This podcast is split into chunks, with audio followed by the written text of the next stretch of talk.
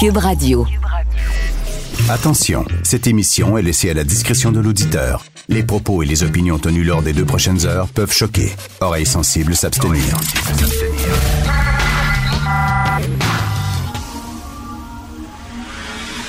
Martino. Richard Martineau. Politiquement incorrect.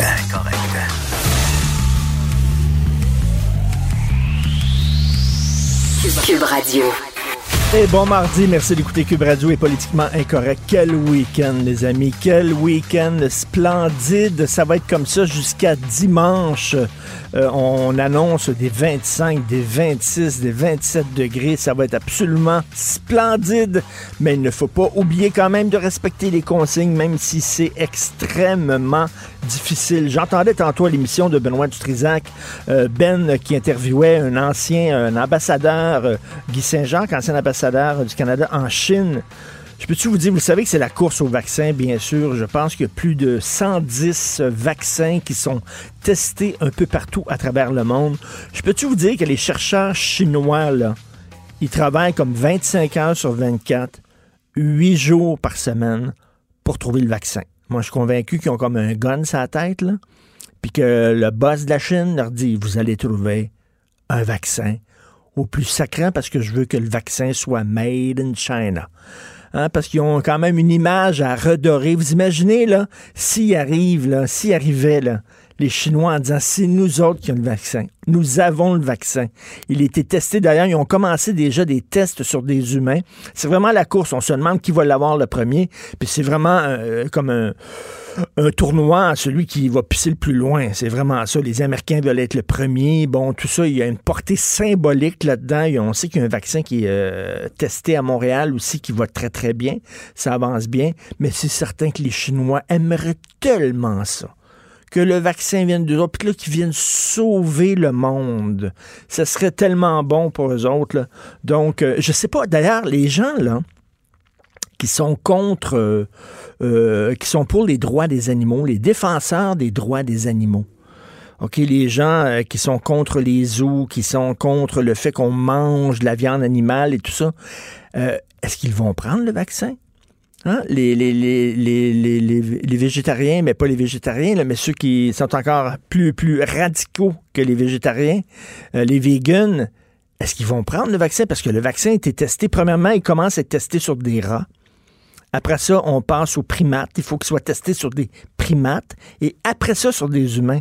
Donc, euh, les gens qui sont contre les expériences sur les animaux, est-ce que vous allez prendre le vaccin? J'ai déjà eu une grosse discussion, moi, justement, avec une antispéciste qui disait euh, il n'y a aucune différence entre un être humain et un animal. Aucune différence. Mais sauf que si tu acceptes de te faire vacciner contre la COVID, ça veut dire que tu dis, toi, euh, qu'un être humain, c'est plus important qu'un animal et que lorsque la santé de l'être humain est en danger, on a le droit d'expérimenter sur des animaux. J'ai très hâte de voir euh, les défenseurs d'animaux, comme euh, le, célèbre penseur français qui, qui arrête pas de parler de la défense, qui défend les animaux. J'ai hâte de voir si il va, lui, prendre le vaccin.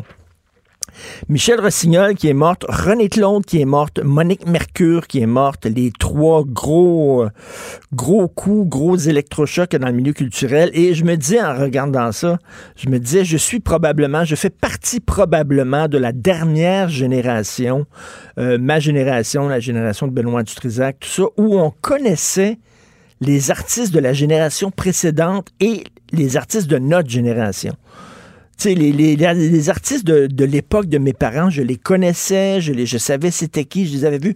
J'ai l'impression que chez les jeunes, c'est pas la même chose. C'est pas de pas de leur faute. On a, il y a eu un problème de transmission de la culture. Je suis convaincu que tu parles à des jeunes d'aujourd'hui qui ont 20 ans, 25 ans, Michel Rossignol, René Claude, Monique Mercure, ça leur dit malheureusement strictement rien. C'est bizarre parce que moi, euh, Guy Hoffman, par exemple, qui était un homme de théâtre, qui était de l'époque de mes parents, euh, je l'ai jamais vu jouer, mais je savais c'était qui. Je sais que c'était quelqu'un qui était important au théâtre et tout ça. Même les jeunes, Michel Tremblay, quand Michel Tremblay va passer l'arme à gauche, Michel Tremblay, connaissez-vous ça? Il y a un problème de transmission. Il y a Philippe Lorange qu'on a déjà reçu ici à l'émission. Philippe Lorange qui est un jeune euh, euh bolé euh, qui étudie euh, en, philosophie et en sciences politiques, qui, écrit un, qui, a écrit un texte en disant, mais malheureusement, notre génération, nos parents ne nous ont pas transmis ça. Il y a eu un problème de transmission. Leur culture, leurs artistes, on les voit pas à la télévision. on n'entend pas René Claude à la radio, absolument pas. Euh, on ne sait pas c'est qui. C'est la même chose en France. J'entendais en France euh, euh, Barbara qui est une grande chanteuse française de l'époque de Jacques Brel, et tu, elle ne joue plus à la radio. Les jeunes n'entendent pas du Barbara à la radio en France, même pas du Brel, même pas du Léo Ferré, tout ça.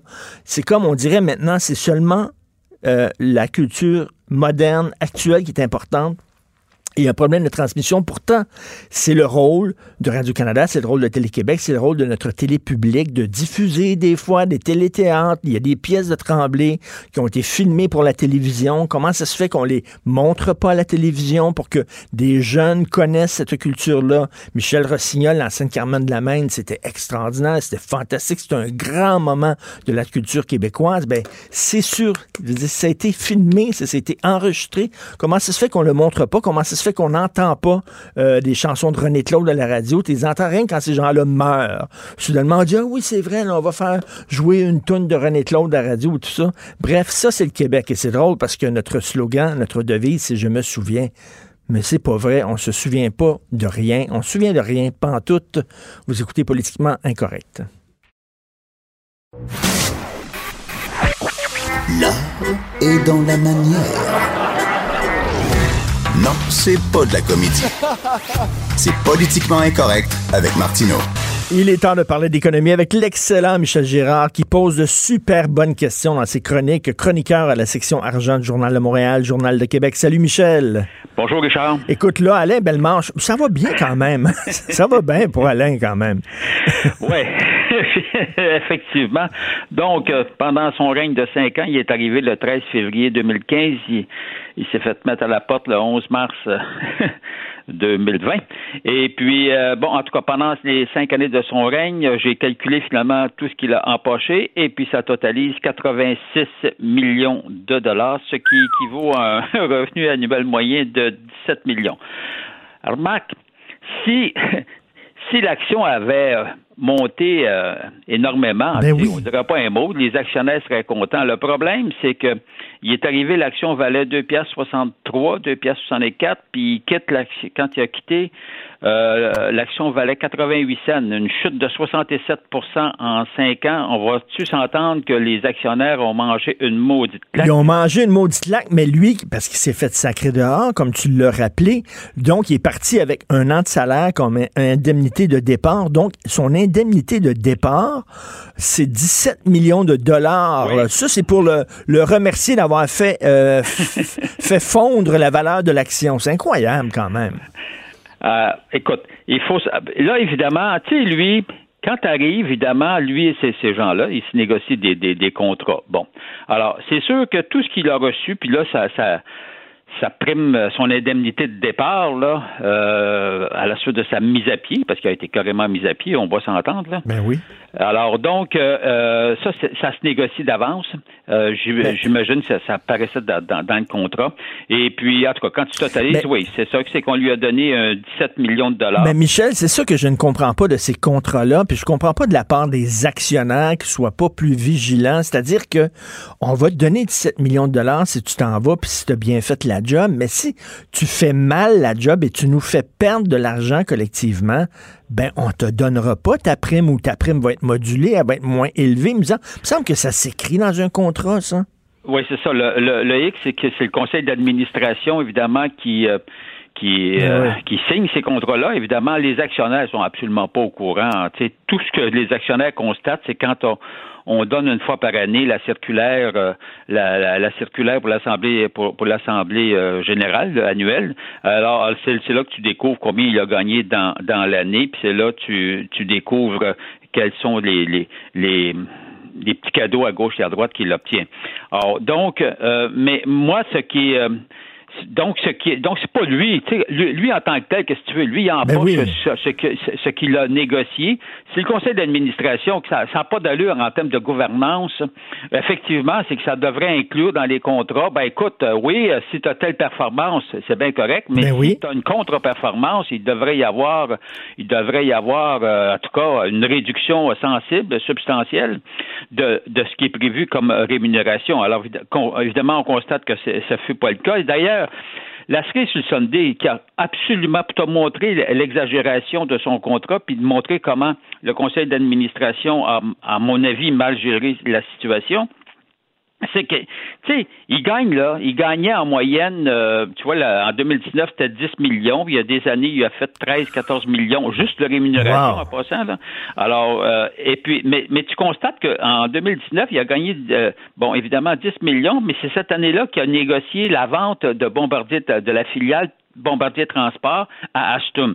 Mais écoute, le compte de l'histoire, c'est qu'il s'est fait verser un paiement spécial pour avoir vendu Bombardier Transport à Ashton. Ben non, voyons donc, tu me ça, ça dépasse l'entendement. Pense-y, là. On lui donne un cadeau alors que c'est sa job, comprends-tu, de gérer, euh, de gérer Bombardier puis de faire des transactions? ben non, en plus, on lui donne un cadeau. Ça n'a aucun bon sens. Ben ça fait partie de sa job, ça, de faire ça, ce genre ben, d'affaires-là. c'est ça, c'est ça, ça qu'on comprend pas.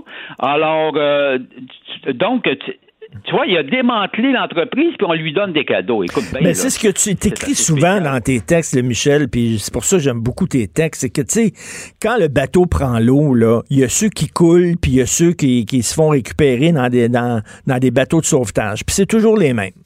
Tout ah le ben temps oui, les mêmes. Sûr. Ah non, regarde, ça ne, ça, ne change pas. Et euh, c'est dramatique de voir ce qui s'est passé avec Bombardier euh, au cours de son règne. Mais comme je le rappelle, ces grands faits d'armes, imagine-toi, ces grands faits d'armes, en guillemets en passant, euh, c'est d'avoir réussi quand il est arrivé à les soutirer, d'avoir convaincu le gouvernement de Philippe Couillard d'investir 1,3 milliard de dollars, 1,3 milliard de dollars dans la C-Series laquelle C-Series, Bombardier en a cédé le contrôle gracieusement, pas une scène en retour à Airbus. Écoute. Non, non, mais moi, mettons, je suis un petit actionnaire, là, puis euh, moi, j'achète des, actions de Bombardier. J'ai confiance en Bombardier, puis je me dis, bon, c'est M. Bellemare qui dirige Bombardier, ça va être bon. Puis là, finalement, mes, mes économies disparaissent, envolées, parce que Bombardier se plante, c'est mal géré, c'est mal dirigé, c'est mal piloté. Puis là, je vois que moi, j'ai perdu mon argent que j'ai mis dans Bombardier, mais le gars qui me fait perdre mon argent, lui, il part avec 7 millions, il est récompensé incompréhensible. Non, mais, mais c'est, ben, regarde, c'est incompréhensible, mais euh, c'est comme ça que fonctionne le, le, milieu de la haute finance, mon homme. Alors, euh, alors, mais les petits, les petits coulent, puis les, les gros ben s'en sauvent, s'en ben oui, généralement. En tout cas, en pourcentage, euh, ils ont beaucoup plus de chances de s'en sauver tel qu'on le voit ici avec, euh, avec Alain ben C'est scandaleux, mais une fois qu'on le dit. Euh, ben oui, c'est comme ça, c'est ça. On va, surveiller maintenant M. Martel, mais lui, il se retrouve avec une entreprise Bombardier. Écoute, on s'entend, là, c'est, plus le même, le, même Bombardier, là. Alors, Bombardier multinational, elle n'est plus la même. Il ne lui reste que la division avion d'affaires.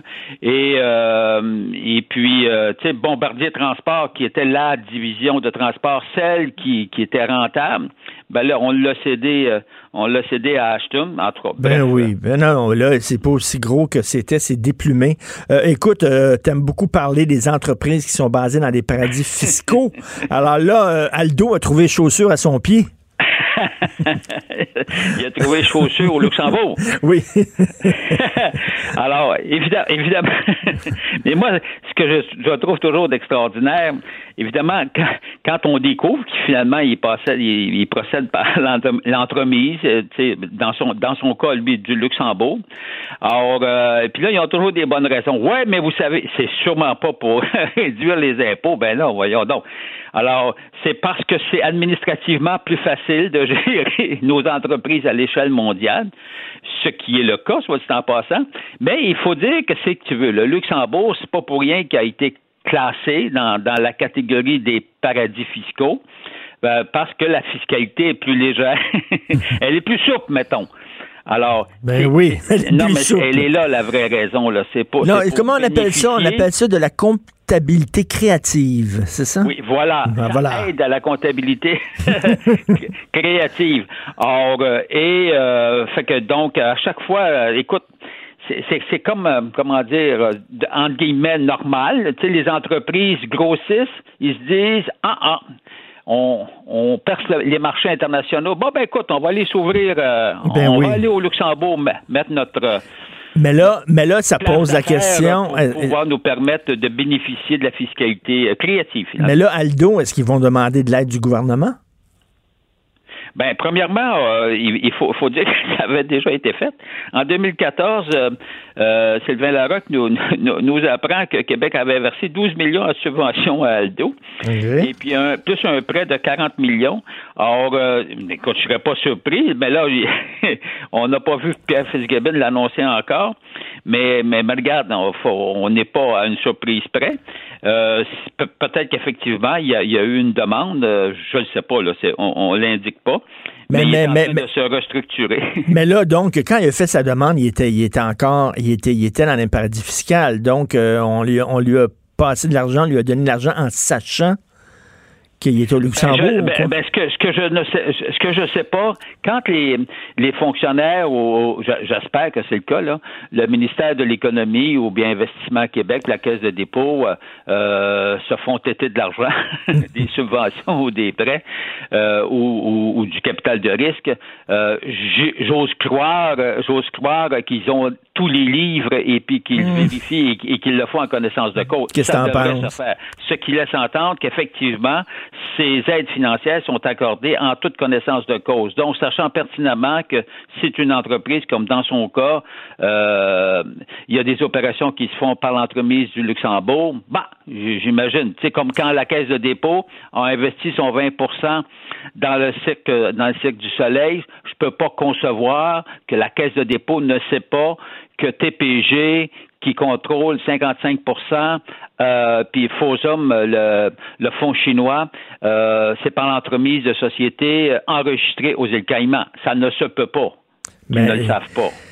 Je- puis, Donc, mais, mais sauf que si, toi- si toi puis moi, on doit 2000 pièces au gouvernement, là, je te dis qu'ils vont nous harceler pour qu'on le donne, le 2000 pièces en disant, vous le devez au gouvernement. Or, ces grosses entreprises-là, fuient le fisc, je veux dire, échappent au fisc en allant dans des, euh, paradis fiscaux. Et non seulement ces, entreprises-là ne sont pas punies, mais quand elles ont besoin d'aide, on les aide.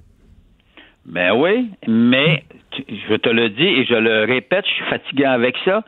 Quand l'exemple vient d'en haut, l'exemple étant la Caisse de dépôt et de placement qui détient 30 milliards de dollars dans les paradis fiscaux, dont évidemment peut-être la moitié juste dans les îles Caïmans. Richard, qu'est-ce que tu veux faire? Les entreprises, on a l'exemple. Alors, comment tu veux leur cogner sur les doigts? D'ailleurs, le gouvernement, tu remarqueras, hein? Peu importe, quand, le, quand c'est un nouveau. Avant, c'était les libéraux, ils excusaient la caisse, évidemment, qui était implantée. Ils trouvaient ça justifié, ce que ce qu'on lui, ce qu'on Oui. lui disait comme explication. Le gouvernement euh, Legault fait pareil, là. Ben oui. Ils font tous pareil. Ben, heureusement, tu es là, Michel, pour euh, vraiment les talonner, puis euh, vraiment... On les lâche pas. euh, le- ouais, t'es lâche pas, puis t'es super bon là-dedans. Michel Gérard, merci beaucoup, chroniqueur à la section argent du Journal de Montréal et du Journal de Québec. Politiquement incorrect. À Cube Radio et sur LCN, le commentaire de Richard Martineau avec Jean-François Guérin. Cube Radio.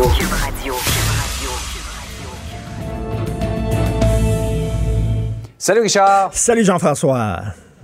Bon, on se demandait si ça allait tenir cette date du 25 mai pour la réouverture des commerces dans le Grand Montréal. On va de l'avant, donc la vie un peu plus normale va reprendre à Oui, partir oui. de lundi Écoute, prochain. ce week-end, c'était absolument extraordinaire. Les Montréalais étaient Ouais. comme un gros ours qui sort de sa grotte puis qui s'étire, là. Écoute, j'étais au parc Jarry, je faisais du vélo et il y a un homme qui m'a vu puis il s'est approché de moi puis il me serre, il voulait me tendre, il a tendu sa main en disant, Monsieur Martineau, je vous aime, vous plaît. J'ai dit, écoutez, Monsieur monsieur, je donne même pas la main à ma mère, là. On est en pleine pandémie. Et là, il a rougi, puis s'est rendu compte que c'est pas dans nos réflexes de garder le 2 mètres. C'est pas C'est probablement l'émotion de t'apercevoir en cuissard sur ton vélo.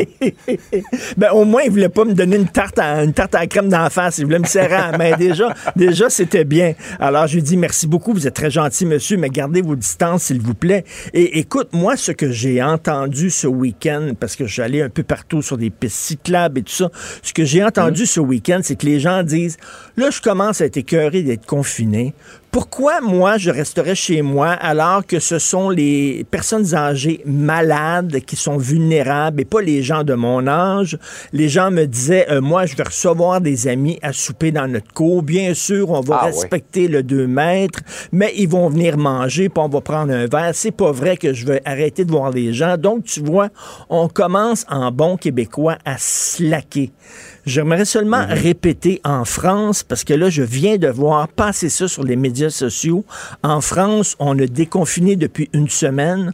On a ouvert les écoles depuis une semaine. Eh bien, 70 cas de COVID dans les écoles en France. Bon, c'est certain qu'à l'échelle nationale, c'est peu, mais reste qu'il y a des élèves, des étudiants, d'à peu près comme du secondaire, l'équivalent du secondaire ici, qui ont été contaminés en France euh, parce qu'il y a des écoles qu'on a ouvertes, qu'on a dû fermer, qu'on a refermé. Là. Emmanuel Macron, il a dit non, non, non, finalement, ça se passe pas comme prévu. Donc, si vous voulez quand même avoir un bel automne, c'est certain que ça va être magnifique. Hey, Ouais. On annonce quoi, 25, 26 toute la semaine jusqu'à dimanche? Ah ouais. Dans la région de Montréal. Ça va être très, très dur. Je l'avoue, j'ai pas toujours respecté le 2 mètres. Malheureusement, j'ai croisé des gens que je connaissais, puis mon Dieu, puis là, il faut que tu y penses, puis tu recules, puis c'est pas évident, mais il faut faire vraiment extrêmement attention. Et malheureusement, le masque n'est pas beaucoup porté. Ce que j'ai vu, moi, il y a des gens qui me disent, ah, j'ai ça, j'ai de la misère à respirer, c'est chaud avec la chaleur, puis tout ça, avoir le masque et tout ça. Donc, il faut faire attention. On va avoir un automne qui a du bon sens, si on veut pas avoir une deuxième vague épouvantable cet automne, quand même, il faut toujours garder ça en tête. Même s'il fait beau, mais même si on est dehors, C'est ça. pas encore la vraie vie comme on voudrait l'avoir. C'est pas la vie d'avant. Il faut se rappeler qu'on fait un pas en avant, mais que ce processus-là a deux directions. On peut retourner en arrière aussi. Exactement, malheureusement.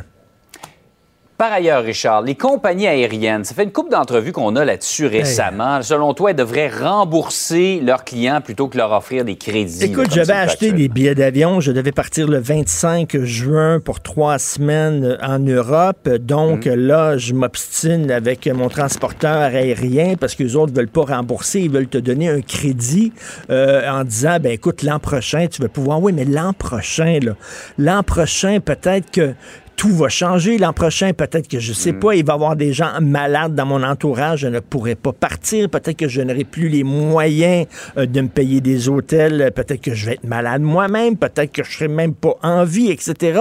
Euh, Il y a quelqu'un qui m'a écrit, un homme de 77 ans. Il planifiait un voyage cet été avec sa femme. Il avait acheté des billets. Il dit, moi, l'an prochain, je sais pas, là, j'ai 77 ans, là. L'an prochain, qui sait si je vais être là, si je vais être en état de voyager et tout ça.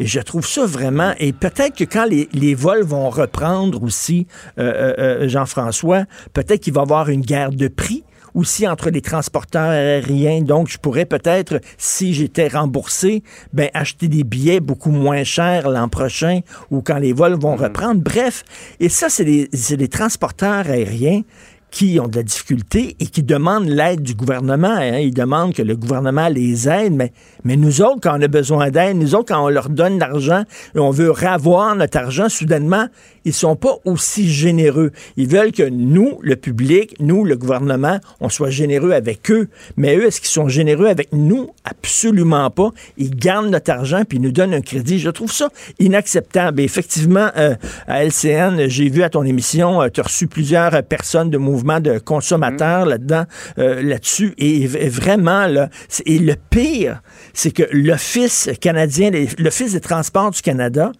qui est censé nous défendre, nous. hein, On se souvient de la fameuse charte des passagers, euh, des clients, des consommateurs euh, de Ouais, compagnies ouais, ouais. aériennes. L'Office des transports du Canada, qui est censé nous protéger, nous, a dit c'est correct, vous avez le droit de faire ça. Ils leur ont donné le feu vert à ces compagnies aériennes-là. Donc, les gens qui sont censés nous défendre sont de l'autre bord, sont de l'autre côté. je trouve ça vraiment inacceptable qu'on doive se battre pour avoir notre argent. C'est quand même pas nous autres qu'on a décidé de pas faire ce voyage-là. Là. On peut pas. Le gouvernement mm-hmm. canadien nous dit si c'est pas nécessaire, euh, allez pas à l'étranger. Donc, redonnez-nous notre argent, il me semble. Ça, ça tombe sous le sens. Ils veulent rien savoir. Surtout qu'on a besoin d'argent comptant, d'argent dans nos poches euh, par les temps qui courent, plutôt que un crédit ou euh, une ben promesse de faire un voyage l'an prochain ou dans deux ans. Ben oui, exactement. Bonne journée. Richard, bonne journée. bonne journée. Richard Martineau. Politiquement incorrect. Cube Radio. Alors, Élie Fluet est une adolescente de 17 ans. Elle est livreuse pour une pharmacie, puis elle a publié un texte qui était super bien écrit, très bon.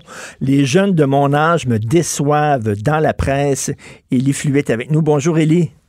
Bonjour, ça va bien? Ben, super bien. Pourquoi les jeunes te déçoivent, Élie? Euh, ben parce que le 7 mai, en fait, euh, j'ai reçu un texto euh, d'une de mes amies qui m'invitait en fait à aller au McDo avec deux autres filles qui sont aussi mes amies. Puis honnêtement, ça m'a vraiment déçu que mes amis soient prêtes euh, un peu à contourner les règles pour aller euh, chiller au McDo. que, moi, ça m'a vraiment surpris. Surtout, ça m'a fâché. Donc, euh, j'ai décidé d'écrire dans la presse, puis ça a été publié. Là. OK, bon, et, qui, qui chill, qui se rencontre, tout ça, c'est une chose. S'ils respectent, mettons, le, fameux deux mètres, c'est correct. Moi, j'ai croisé des amis dans, un parc, puis bon, on respectait le deux mètres, puis mais toi, tu dis non, ils ne respectent pas pantoute, là. Ben, je sais ce qu'ils vont respecter, mais honnêtement, je pense pas qu'ils l'ont respecté. Là. Oui, il y a un bon vouloir, mais c'est vraiment difficile de respecter. Puis quand ça fait deux mois que tu pas vu tes amis, c'est clair que tu le respectes pas. Puis c'est pas tant l'affaire des deux mètres qui me dérange, c'est surtout qu'on habite vraiment loin les unes des autres, puis qu'on est censé limiter nos déplacements le plus possible. Genre, on est censé juste sortir pour aller faire l'épicerie. Puis eux autres, ils font jusqu'à 24 km pour aller chiller au McDo. Là. Moi, j'en revenais pas. mais, mais en même temps, eux autres se disent, ils regardent les chiffres et ils disent, bon, objectivement, là, les gens qui sont vraiment vulnérables, qui sont malades, c'est non seulement des personnes âgées, mais des personnes âgées malades, qui ont des problèmes de santé. Donc, eux autres se disent, ben, ça me touche pas, ça, la COVID. C'est pas moi, ça touche les vieux. Oui, c'est vrai. C'est vrai que ça touche surtout les vieux, mais comment les vieux ils l'attrapent, c'est par d'autres personnes. Puis ces autres personnes-là, ça peut être n'importe qui. Là. Ça peut être nous euh, qui avons juste 17 ans puis qui est super en forme qui tomberont pas malade de la COVID.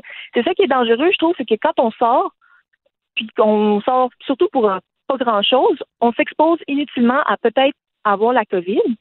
Puis si on l'attrape, surtout à notre âge, il y a des grandes chances qu'on soit asymptomatique. Donc, on a quand même une possibilité de le répandre dans la communauté. Puis c'est ça que je trouve aberrant, c'est que ils considèrent pas ça. Puis moi, j'en revenais pas. Là. C'est, c'est une chance qu'ils prennent, puis c'est une chance qu'ils prennent de contaminer des, personnes âgées ou des personnes à risque là, sans savoir. Mais Élie, toi, tu travailles, t'es livreuse pour une pharmacie, c'est bien ça?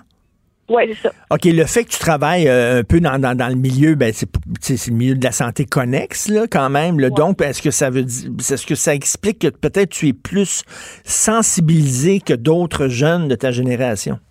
Oui, honnêtement, je pense que c'est ça. Là. Euh, j'ai beaucoup discuté avec euh, le monde avec qui je travaille à ma job, puis on a vraiment l'impression que les jeunes qui sont pas vraiment au front, comme on dit, là, qui n'ont hmm. pas d'emploi en ce moment, qui ne travaillent pas dans les épiceries, dans les pharmacies, on dirait qu'ils sont pas comme connectés à la réalité.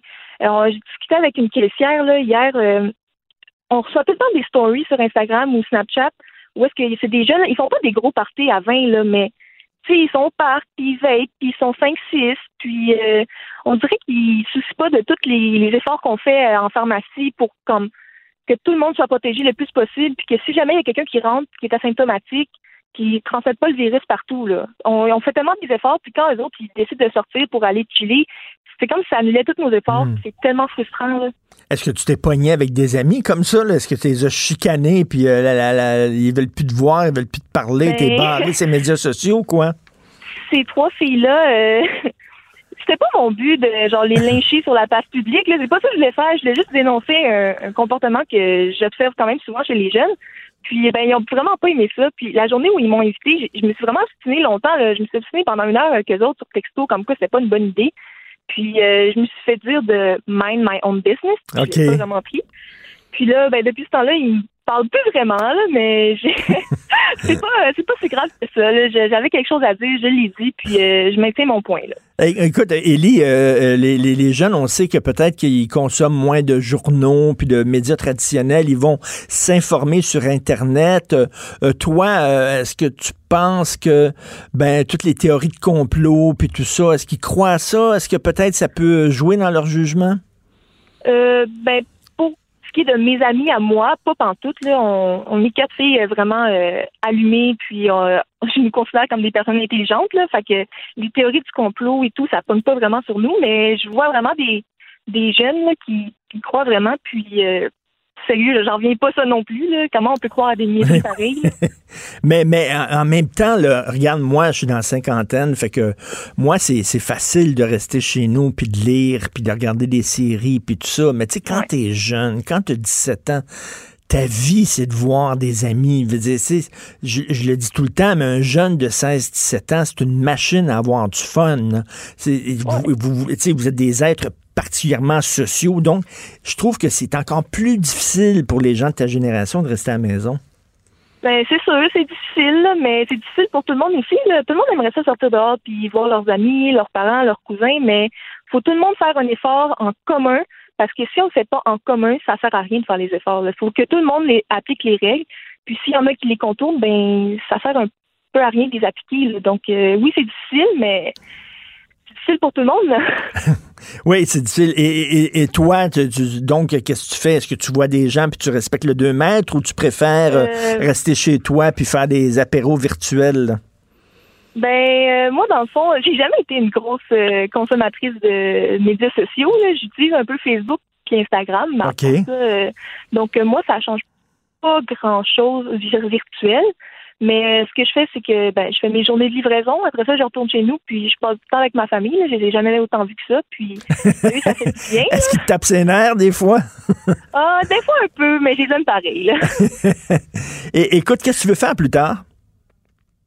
Euh, plus tard, euh, j'aimerais ça devenir euh, enseignante de français au secondaire. Enseignante de français, ben, je veux dire parce que ton texte est vraiment très bon et je te je t'encourage à continuer à écrire, euh, euh, peut-être qui sait euh, devenir chroniqueur ou quelque chose comme ça parce qu'en même temps tu pas peur de tes de tes idées, de tes opinions, même si euh, ça peut faire de la chicane avec tes proches. Donc je pense que tu as un profil parfait de chroniqueur ou de chroniqueuse, là. mais c'est vraiment c'est une très belle lettre, très très bonne, très bien écrite. C'est dans la presse, c'était publié le 13 mai.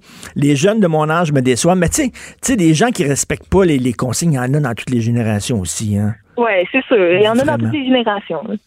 C'est ça, vous êtes pas pire. Penses-tu que ta génération est pire que les autres? Euh, je pense, je pense qu'un peu oui. Je veux pas euh, allumer un feu ici, là, mais j'ai l'impression que c'est un petit peu pire. Mais écoute, continue d'écrire vraiment. T'écris super bien. C'était clair. C'est punché avec une bonne finale. Donc, Élie Fluet, euh, les jeunes de mon âge me déçoivent. Merci beaucoup, Élie. Mais merci à vous. Là, Merci. Bonne journée. Bonne journée, adolescente Bye de bye. 17 ans. D'ailleurs, écoute, pendant, pendant, pendant que je parle de la, la presse, il y a un texte de Martine Delvaux. Martine Delvaux, c'est une professeure de littérature à l'UCAM et elle, elle a une cause. Elle, sa cause, c'est la lutte au patriarcat. OK? Tout ce qui va mal à travers le monde, tout ce qui va mal à travers le monde, c'est de la faute des hommes. OK? Euh, les ongles incarnés, les hommes. Les hémorroïdes, les hommes. Quoi, tout ce qui va mal, c'est de la faute. Des... Elle réussit tout le temps à ramener ça. Donc, là, elle, elle est vraiment obsédée, mais vraiment obsédée. Et là, elle écrit un texte. C'est pas la première fois que je vois ça. En disant que François Legault, lorsqu'il parle à des femmes, il les appelle par leur prénom. Au lieu de dire Madame la mairesse de Montréal, il dit Valérie. Au lieu de dire Madame la ministre de la Santé, il dit Daniel. Bon, puis lorsqu'il parle à des hommes, il dit Monsieur ou euh, il utilise leur, leur, leur titre. C'est-à-dire, il dit pas Horatio, puis il dit Docteur Arruda. Fait que là, Martine Delvaux dit c'est du sexisme. Il est sexiste. C'est faux. C'est faux. J'ai vu plein de vidéos qui ont circulé sur les médias sociaux en voyant, on voit Monsieur, Monsieur Legault est comme ça. Il est friendly, il est proche des gens, il est proche du monde, il appelle les gens par leur prénom. Les femmes et les hommes. Souvent, ils appellent des ministres. François Bonnardel, il dit pas Monsieur Bonnardel, il dit pas Monsieur le ministre des Transports. François, comment ça? Il est comme ça. Il est comme ça dans la vraie vie de tous les jours. Il est de même. Donc, c'est complètement faux. Mais, mais elle, elle est vraiment. On est, on est en temps de pandémie. On est toutes dans la merde. On est toutes dans le pétrin. C'est-tu le temps de dire oh, les hommes contre les femmes, puis les Québécois contre les immigrants, puis tout ça? C'est-tu le temps de. On est toutes ensemble? Oui, dans le milieu de la santé, il y a des femmes, mais il n'y a pas seulement des femmes. Il y a des hommes aussi dans le milieu de la santé. Oui, dans le milieu de la santé, il y a des gens de la communauté haïtienne, oui. On les remercie mais il y a aussi des gens d'autres communautés. Il y a des gens qui sont des de souche, des Québécois de souche qui sont ici. Il y a des gays, il y a des straights, il y a des gros, il y a des minces. C'est-tu le temps de commencer à diviser la société québécoise en petites tranches et à jouer la game les hommes contre les femmes? Il n'est pas sexiste. Pas en tout, François Legault il est friendly, il est amical et il utilise les prénoms autant pour les hommes que pour les femmes. Mais Martine Delvaux, elle a une cause. C'est tout le temps, régulièrement, puis la presse régulièrement publie ses textes. Je sais pas pourquoi. Régulièrement publie ses textes, là, c'était ça. Là. Le j'ai hâte de voir, c'est la semaine prochaine, ça va qu'est-ce qui est sexiste? Le masque. Ah oui, ça va être le masque qui est sexiste. Le masque, c'est un, instrument du patriarcat pour, pour faire taire les femmes. On leur met un masque dans le visage pour qu'elles puissent se taire. Elles n'ont plus de bouche, comme Bécassine, le personnage de la BD belge qui avait pas de bouche. Là, on disait c'était sexiste. Ben c'est ça. Ça va être ça. C'est l'instrument du patriarcat. My God, get a life. Vous écoutez politiquement incorrect. Martino, le seul qui peut tourner à droite sur la rouge à Montréal. Politiquement incorrect. Mais c'est politiquement correct de l'écouter. Nous parlons avec Steve Fortin, chroniqueur, blogueur au Journal de Montréal, Journal de Québec. Salut Steve. Salut, comment ça va? Écoute, après un week-end comme ça, là, ça va extrêmement extraordinairement bien. J'ai passé mon week-end dehors, la chaleur, le soleil, c'est fantastique. Euh, les gens ont de la difficulté quand même à respecter les consignes de sécurité. Quand il fait beau comme ça, on les oublie. J'ai pas vu beaucoup de gens avec des masques. Euh, J'ai vu beaucoup de gens qui respectaient pas le 2 mètres, mais c'est pas évident. Ça va contre notre nature. Un peu, oui, dans, un dans un contexte où, euh, tu sais, on, on, est confiné d'office au Québec par un hiver qui euh, qui est froid euh, par un hiver. Et, nous, là, ça, ça, ça, n'a pas arrêté. Là. Puis je veux dire, le, le, mois d'avril, le mois de mai, ça a été froid. Euh, puis là, ben, c'est sûr que des, quand il y a les premiers rayons de soleil comme ça, on le voit bien. Puis euh, j'ai passé beaucoup, beaucoup de mon temps dans, dans, euh, dans un parc qu'il y a ici là, à Ripon qui s'appelle le parc des Montagnes Noires. Euh, j'y fais du bénévolat et puis on entretient les sentiers. On en profite parce que le parc est officiellement fermé. Mais ah je veux dire, à un moment donné, il n'y a pas on n'a pas les ressources non plus dans, dans, un parc comme celui-là pour commencer à faire de la police. Puis on, cependant, c'est assez grand qu'on se pile pas ses pieds, puis il n'y a pas de problème de distanciation comme tel. Mais en même temps, il, va falloir, puis je trouve euh, je trouve intéressant que le gouvernement, que le gouvernement Legault, puis la même chose le gouvernement Trudeau, on, va plancher, on va aller rapidement vers l'ouverture des parcs. J'espère que euh, le provincial va suivre avec la CEPAC. On va suivre ce, que, ce que le fédéral va faire, parce que semble-t-il que le fédéral va ouvrir les parcs nationaux en premier. Mais il faut ça, il faut ouvrir. On a des grands espaces, puis euh, il faut en profiter. De toute façon, il y a bien des gens qui, qui s'y rendent quand même quand ils savent qu'ils peuvent y aller sans, ben sans courir de risques.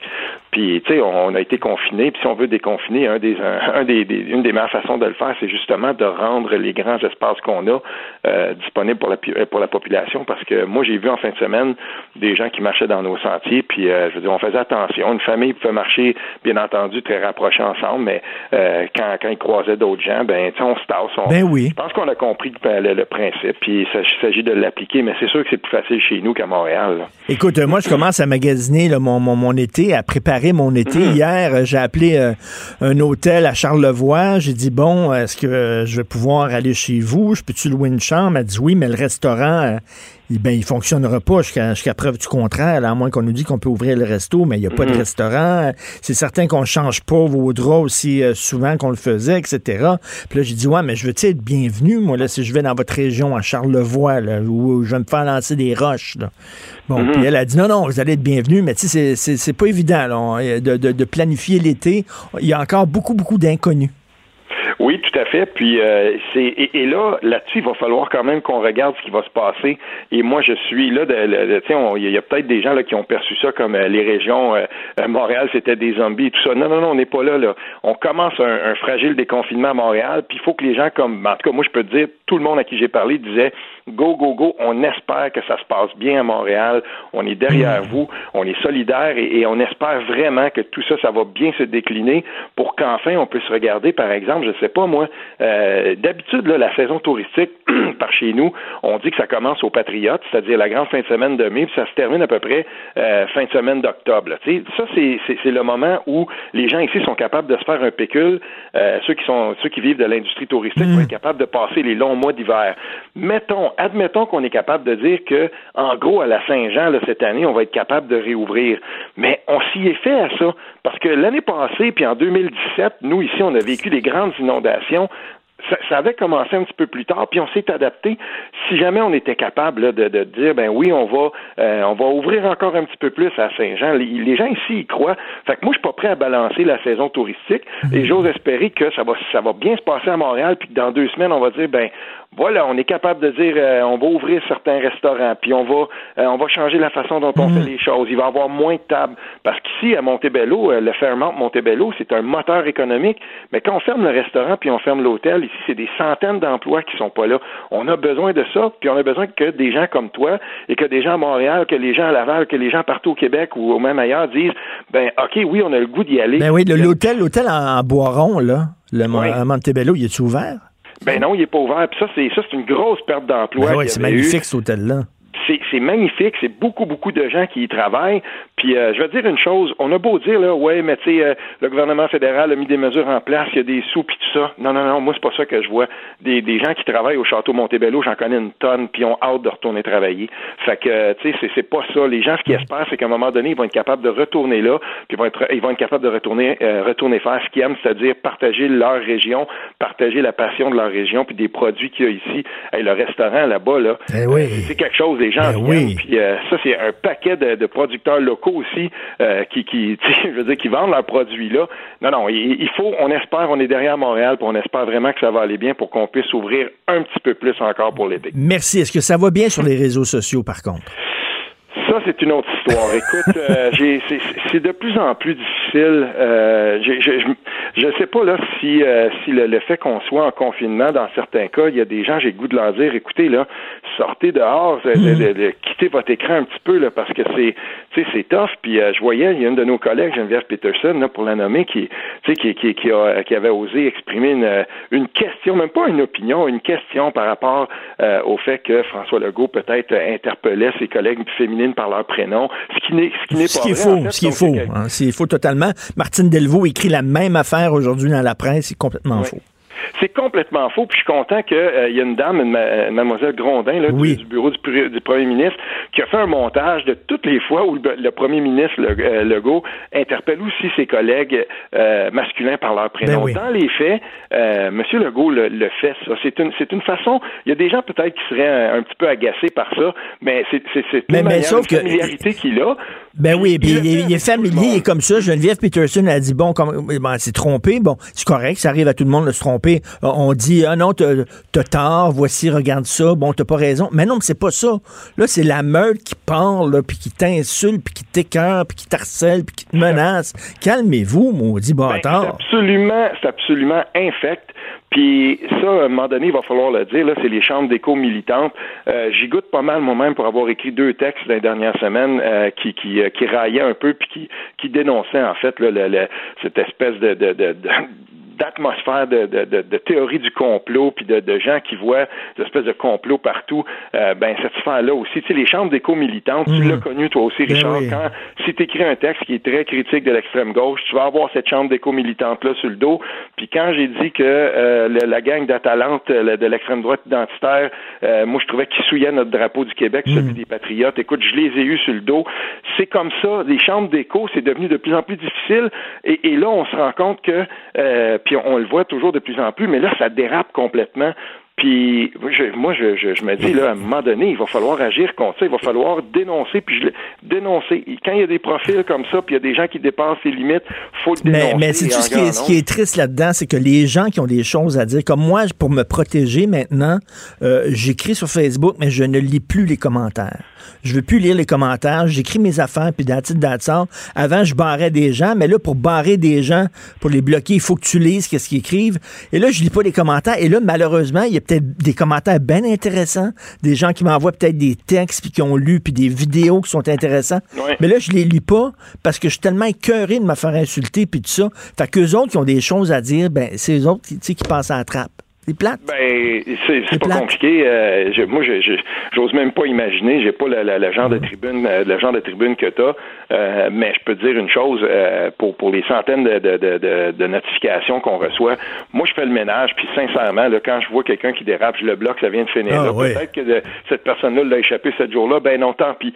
Euh, T'es là, tu vas insulter. tu vas insulter quelqu'un. Tu vas insulter quelqu'un par rapport à la couleur de sa peau, par rapport à ses opinions politiques, par rapport au fait que ce soit une femme ou un homme terminé. Euh, bye, moi, j'ai plus de temps à perdre avec ça. cet écrémage-là, ben, je me dis, à un moment donné, là, on va, on va en venir à bout parce qu'il y a trop de gens. Non, mais ça prend du temps, là. Ça prend de ton temps puis de ton énergie. Il faut que tu lises tout ça. Je suis chanceux, Richard, d'avoir des gens qui me lisent et qui prennent le temps, une fois de temps en temps, de flaguer quelque chose puis me disent, regarde, il y a quelqu'un qui a publié ça sur un statut que tu avais fait hier, puis que moi, je suis pas allé regarder. Je trouve ça intéressant, puis j'encourage les gens qui me suivent. Une fois de temps en temps, je lance un, je lance un message, puis je le dis. Si vous voyez des gens qui dépassent les limites, euh, flaguez-moi les, puis moi, je vais voir ça. Puis ensuite, tard, c'est fini. Et, et, ça, c'est une saine façon de gérer les, les réseaux sociaux. Et je l'ai fait avec mon compte Twitter, puis je l'ai fait avec mon compte Facebook. Pour moi, c'est des outils de travail aussi.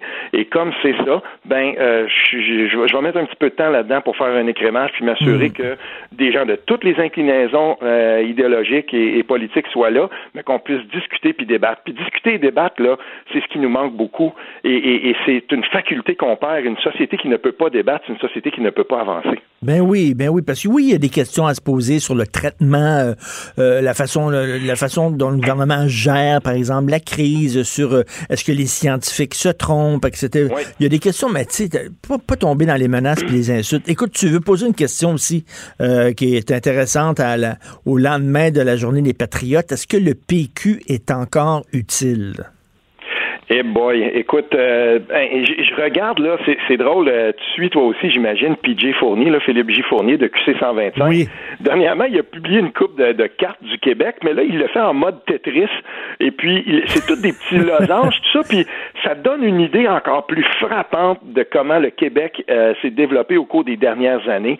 T'as un Montréal qui est rouge et orange, puis t'as autour qui est presque tout bleu, et des fois un petit peu plus bleu foncé PQ et, euh, avec deux petites teintes de rouge là si on veut en Outaouais qui, qui subsistent. Mais encore là ça euh, j'aurais des bémols à faire par rapport à ça.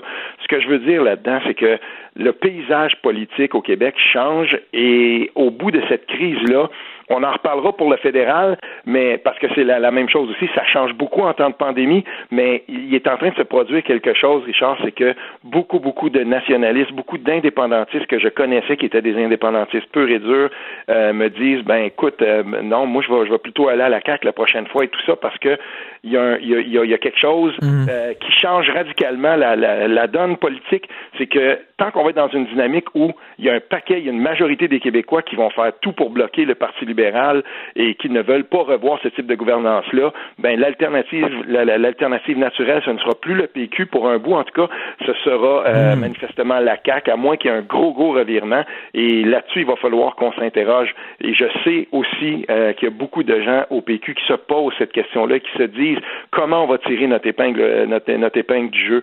Et, et, ils ne sont pas fous, les gens à la CAQ, parce que pendant ce temps-là, ben, ils courtisent beaucoup des gens au Parti québécois. Ah oui?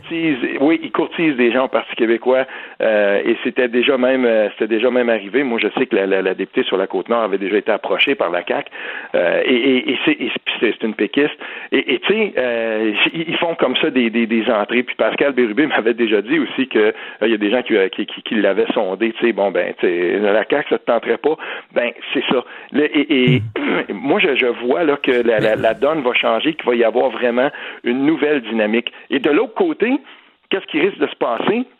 Je me demande à quel point, euh, pour, pour tirer leur épingle du jeu, les, les, ceux qui sont confinés en ce moment sur l'île de Montréal, parce que on, on se trompera pas, là. Catherine Dorion pourrait peut-être sauver son comté parce qu'elle est très populaire, mais en gros, dans les autres comtés, là, euh, qui, les, quelques comtés que, la, que, que, Québec solidaire avait été chercher en région, ça va être très difficile de les conserver, voire impossible. Donc, qu'est-ce qui va se passer aussi quand euh, ceux qui sont sur l'île de Montréal, majoritairement, ils vont essayer de vouloir sortir? Euh, il y a peut-être un petit peu plus de, de, de points de convergence entre les libéraux et Québec solidaire qu'on pense. Mais écoute, euh, moi, j'aime bien le gouvernement de, François Legault jusqu'à maintenant, mais, mais en même temps, euh, je trouve qu'un gouvernement qui, qui gère, qui est complètement dilaté, là, qui, qui, est en train de s'étendre sur toute la province et qu'il n'y a pas beaucoup d'opposition ou alors une opposition désorganisée, euh, c'est pas sain non plus, là, au point de vue démocratique. Là sain au point de vue démocratique, sauf que euh, les, les, grandes les grandes questions à partir desquelles on va faire des choix, elles, ne, elles, ne, elles, ne, elles vont changer peut-être un petit peu, mais euh, il y a des axes qui ne changeront pas. Je te donne un exemple. Euh, on n'a pas fini, on l'a vu là, même en temps de confinement, on a vu qu'il y a eu quelques textes là, quand même assez acerbes pour critiquer la loi 21 et tout ça. Ça, c'est pas fini là. On va sortir de ça, puis il y a encore des des, des, des, des causes devant les tribunaux, puis on n'a pas fini mmh. d'entendre parler de ça. Puis je continue de penser qu'en 2022, euh, cette question-là, ça ne sera pas complètement enterré. Donc, ça va être un des axes idéologiques et un des axes sociaux qui va diviser la population. Ben, si on est là-dedans, si on est dans, dans, dans, une partie de la population qui préfère avoir un gouvernement, un tantinet nationaliste, plutôt que euh, ce qu'il y avait avant et pendant 15 ans, ce qui s'est passé avec euh, le Parti libéral, ce qui coule le Parti libéral, là, fondamentalement, je veux dire, à moins de 10% chez les francophones, c'est terminé. Mais, mais oui, mais c'est pas, pas Dominique Anglade qui va aller les chercher non plus. Là. Je veux dire, Dominique Anglade, elle est, exactement dans la même lignée que, était Philippe Couillard et tout ça. Contre la loi 21, elle veut pas euh, euh, euh, reconduire la clause non-obstant. Donc, écoute, ça va rester le parti des anglophones et des allophones, le PLQ. Là ça va rester ça. Puis euh, je peux dire que des, libéraux qui sont dans mon coin, des gens que je connais, qui, euh, qui par exemple ont beaucoup beaucoup milité pour pour Norman McMillan à l'époque, et même son successeur, euh, le député Iraka, l'ancien député libéral Iraka dans le comté de Papineau ici.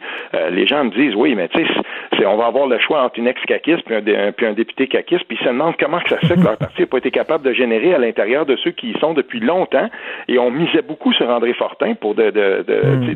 au, au, Parti libéral. On aurait aimé que quelqu'un comme lui se présente, ben c'est ça, ils se demandent euh, si ça démobilise les, gens de la base, ceux qui militent là depuis longtemps. Euh, et c'est pas tout le monde qui ont été contents de voir que c'est Dominique Anglade qui remportait et non pas quelqu'un qui était issu du sérail libéral depuis longtemps. C'est drôle, hein? Ceux qu'on voyait à la tête des partis, ils veulent pas. Euh, Pascal Birbé, moi, je l'aurais vu à la tête du PQ, ça ne tente pas. André Fortin, je l'aurais vu à la tête du Parti libéral, ça ne tente pas. C'est assez spécial? Oui, ben c'est ça, ça c'est drôle parce que dans les dans les deux cas, euh, moi, j'aurais pensé, et, j'étais de ceux, parce qu'il vient de l'Outaouais, tu sais, j'étais de ceux que, que, que, je voyais vraiment, moi, plonger. Euh, j'ai toujours pas euh, très bien compris pourquoi André Fortin n'avait pas n'avait décidé de ne pas hmm. se lancer. Ça, ça va être à expliquer. Dans le cas de Pascal Bérubé, lui, il a pas, il a jamais fait de, de il a jamais fait de cachette. Et, et d'ailleurs, il s'est trouvé dans une position où généralement ça t'exclut d'office, c'est-à-dire qu'il est devenu chef intérimaire du Parti québécois. Quand tu es chef intérimaire, c'est très rare que quelqu'un qui accepte cette position-là, en fait, ça arrive jamais, va décider ensuite de plonger. Fait que, tu sais, on, savait déjà quand, quand, il a accepté cette position-là que ce serait pas lui qui serait sur les rangs. Fait qu'il a fallu regarder ailleurs. Mais n'oublions pas une chose quand même. Là, je dis ça maintenant, mais ça change vite en politique. La course au Parti québécois, on verra ce que c'est, on verra comment que ça va se décliner. Et, là-dessus, peut-être qu'on aura plus de temps pour en parler, juste des, des, des, propositions des différents candidats. Mais tu sais, on, verra qui est élu, puis c'est pas exclu qu'il y aura un dynamisme, mm. ou en tout cas, parce qu'il y aura aussi probablement après la pandémie, quand la, quand l'économie, ça va être un petit peu plus difficile, qu'on va, on ne sait pas ce qui va se passer après.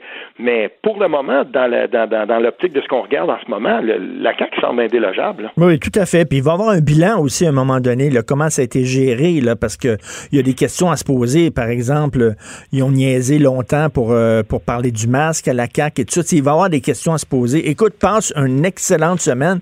On annonce super beau, là, vraiment jusqu'à dimanche. Ça va être magnifique. Fait que dehors, tout le monde. Merci. Oui, si vous êtes capable, allez-y, ça fait du bien. Oui, merci, Steven Fortin. Salut. Richard Martineau. Politiquement incorrect. Cube Radio. ça risque d'être la plus grande bataille de notre vie. COVID-19.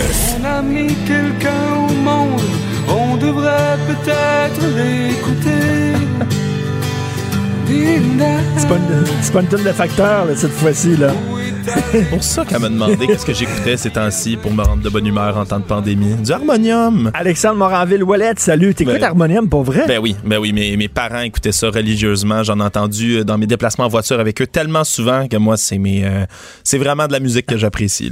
Ça te met un sourire dans la face. Ah, écoutez Dixie, là, mettons, là, Ah, euh, quand, Dixie. quand le, temps, le, le temps chaud revient. Là. Dixie, c'est Mm, génial, c'est mm. vrai. Écoute, Alexandre Moranville-Wallet, qui euh, va être notre facteur de bonnes et de mauvaises nouvelles cette semaine. Donc, on commence tout de suite le Québec qui approche sa cible de réduction des GES. Ben, j'imagine. Ben, c'est un objectif qui semblait irréalisable, farfelu au mois de mars dernier. Mais maintenant, le Québec pourrait atteindre, évidemment en grande partie grâce au confinement, euh, sa cible de 2020 pour les gaz à effet de serre. On se rappellera euh, des faits un peu en 2009. C'est le gouvernement de Jean Charest qui avait fixé comme objectif de réduire les émissions de GES de 20% en bas du seuil de 90, 1990, c'est-à-dire d'émettre à peu près 69,4 millions de tonnes d'équivalent de CO2 en 2020. Le problème, c'est que là, ben, le Québec pollue davantage dans les dernières années. hein. On est à peu près à 82,6 millions de tonnes là, de, de GES.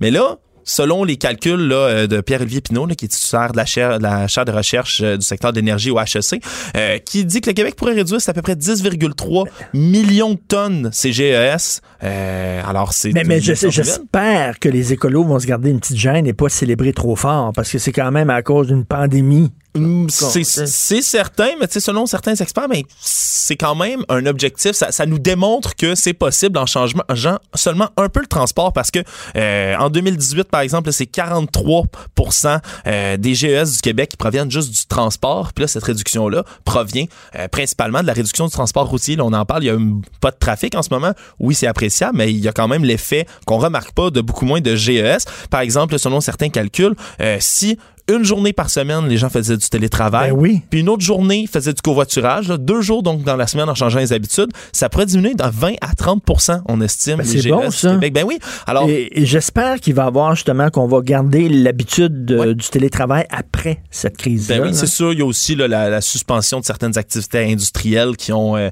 qui, qui ont du poids là-dedans, mais c'est en grande partie à cause du, du- du transport, euh, surtout routier. Mauvaise nouvelle, ça, la COVID qui frappe une autre résidence pour aînés à Québec. Ben, c'est une autre nouvelle inquiétante, là, c'est euh, le- le- le- les appartements de Bordeaux, qui est un établissement là, qui est situé dans le quartier Sillery à Québec. Euh, il y a une nouvelle contamination qui a été détectée dimanche, là, un nouveau cas. Euh, avant, en avant-midi, on dit que tout le monde va à ses occupations euh, dans un calme relatif, en, en observant les- de la distanciation, mais que dès midi, on- tout le monde, tous les résidents ont été confinés. Là, sont presque 200 euh, dans cette résidence-là, à être confinés chacun dans leur chambre, dans leur appartement, sans pouvoir en sortir. Pour l'instant, les gestionnaires de la résidence, là, qui fait partie du groupe Chartwell, euh, disent que la situation est sous contrôle, que tout le monde là, est confiné, évidemment, par mesure préventive, euh, qu'on tente de retracer le déplacement euh, de la personne, du cas euh, qui aurait été observé. Mais comme il s'agit d'une résidence pour aînés autonome, ça atténue quand même le risque de propagation. Euh, la situation reste quand même relativement assez stable du côté de Québec.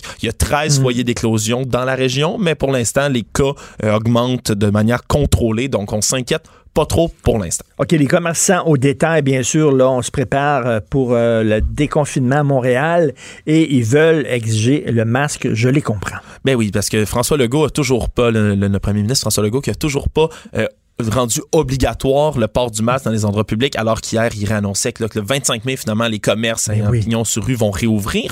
Euh, sauf les que- gros, les gros commerces là, où tu peux respecter le, le, le 2 mètres, il n'y a pas de problème, mais les petits commerces, les petites quincailleries, ces affaires-là, il faut mettre un masque. Ouais, mais François Legault, encore une fois, n'a pas exclu cette option-là. Il a rappelé qu'il a le pouvoir de le faire puis qu'il n'hésiterait pas à l'utiliser si jamais euh, les gens dans les commerces, les, les citoyens se montraient trop délinquants de ce côté-là. Mais pour l'instant, encore une fois, il fait appel à la bonne foi, euh, à la bonne discipline des Québécoises et Québécois euh, dans ce dossier-là. Mais il y a plusieurs commerçants là, qui se réunissent pour demander que ce soit obligatoire dans les endroits publics ou du moins dans les commerces, là, parce que pour l'instant, les commerçants peuvent prendre des mesures limitées qui concernent pas le masque, là, le nombre limité de clients dans Oui. l'établissement, comme c'est souvent observé dans les épiceries, entre autres les pharmacies, euh, obligés à désinfecter les mains à l'entrée, etc.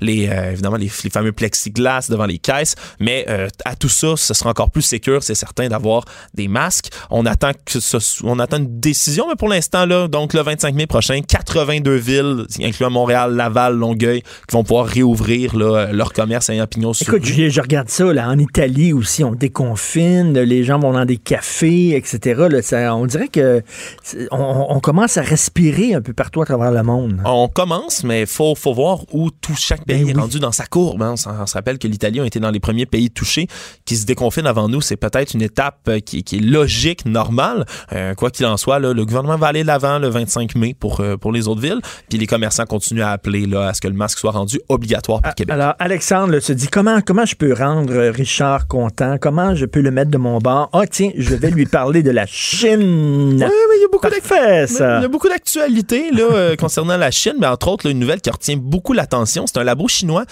qui pense pouvoir stopper la pandémie sans vaccin, qui disent là, avoir mis déjà au point un traitement qui pourrait freiner, voire stopper l'épidémie. C'est un médicament, là, il est en phase de test. C'est l'université de Beijing là, qui, qui, travaille là-dessus. Ce serait quoi, un comprimé? Ou? J'imagine, ouais, on dit pas la forme du, du médicament, c'est pas un vaccin. En tout cas, dans, dans ce cas-ci, je pense que c'est un comprimé qui permettrait d'accélérer la guérison des malades et même d'immuniser temporairement contre la COVID-19, ce qui serait particulièrement utile auprès des travailleurs de la santé, par exemple, si on peut les immuniser oui. quelques semaines, quelques mois, le temps qu'ils fassent euh, une wow. rotation dans le système de santé.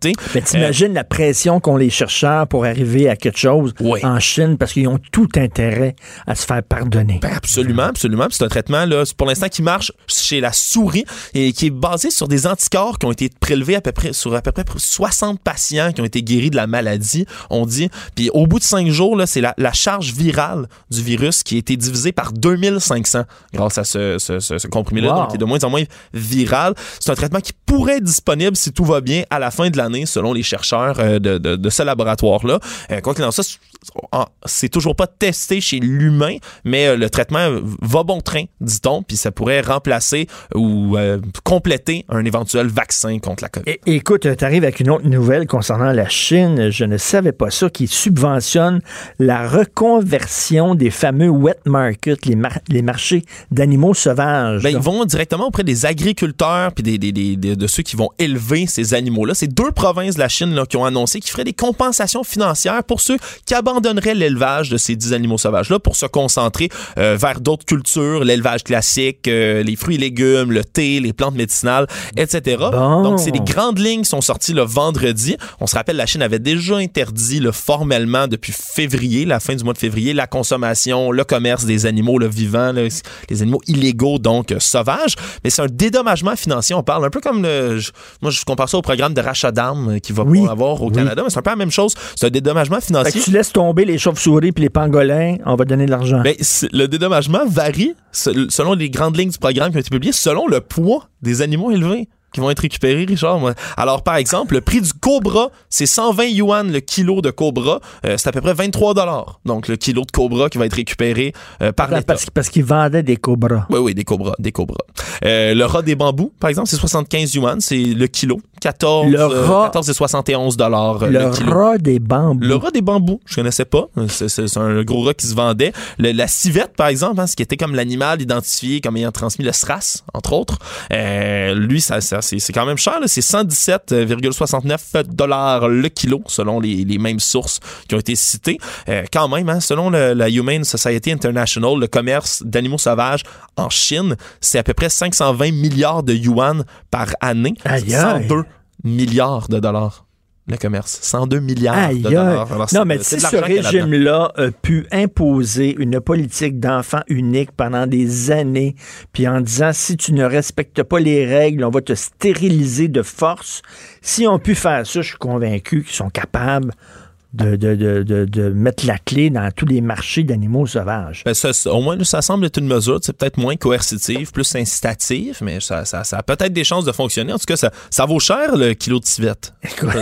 ça ressemble à quoi une civette? Je, je sais pas. Je sais. Trump menace de couper les vivres à l'OMS ouais, de manière permanente. Oui, parce qu'on sait, là, c'était déjà sustrait là, à, à, donner du financement à l'OMS qui accuse d'avoir été trop indulgent vers la Chine, d'avoir ignoré des rapports rapports sur l'émergence du virus. Euh, mais là, c'est la Chine qui réplique aujourd'hui, qui accuse Donald Trump, le président des États-Unis, de soustraire à ses obligations envers l'OMS, euh, parce que là, il y a des menaces qui fusent de tous côtés. Là. Depuis la mi-avril, il n'y a plus de financement américain à l'OMS. Euh, on se rappelle, les États-Unis, c'est le premier contributeur là, de, Ben de oui. l'OMS et de beaucoup, c'est 553,1 millions de dollars dans les deux dernières années qui ont été versés. En comparaison, la Chine, par exemple, c'est 7,9 millions de dollars dans les deux dernières années qui ont contribué contre 553. Euh, donc euh, là, par contre, la Chine réplique, ils disent que Washington doit cesser de rejeter la faute constamment euh, sur la Chine. Euh, puis, ils disent quand même que les États-Unis devraient plus se concentrer sur leur propre bilan. Il y a 1,5 million de cas aux États-Unis, 90 000 morts en montant. Alors, euh, Il y a, beaucoup de pays quand même qui demandent une réforme de l'OMS en disant là, que là, ils se sont gourés. Ben, écoute, deux, deux petites nouvelles rapidement en terminant. Euh, plus de mots de dos en raison du télétravail, ça, j'imagine. Ben oui, les physiothérapeutes qui observent une augmentation importante des consultations pour les problèmes qui sont reliés vraiment aux habitudes de bureau. Parce que là, ils citent entre autres ben, les laptops sur la table de cuisine, entre autres, hein, le, le bon vieux. Là, Oui. Euh, pour bien des gens qui sont en télétravail, n'ont pas de bureau nécessairement chez eux pour bien travailler. Euh, le bureau est mal placé, la chaise n'est pas à bonne hauteur. Bref, des douleurs au dos et au cou qui sont en grande augmentation. Alors, euh, les consultations en ligne sont toujours disponibles pour les physiothérapeutes du Québec, même s'ils peuvent pas consulter là, les gens en direct. Donc, euh, faire attention, peut-être un petit bottin téléphonique en dessous de son ordi pour le mettre à bonne hauteur, ça peut aider. Et c'est quoi l'affaire des arnaques de vente de chiots? Oui, ça c'est toute une histoire. C'est l'Australie qui connaît là, depuis le début de la pandémie une grosse, une grande augmentation des, des arnaques sur la vente de chiots.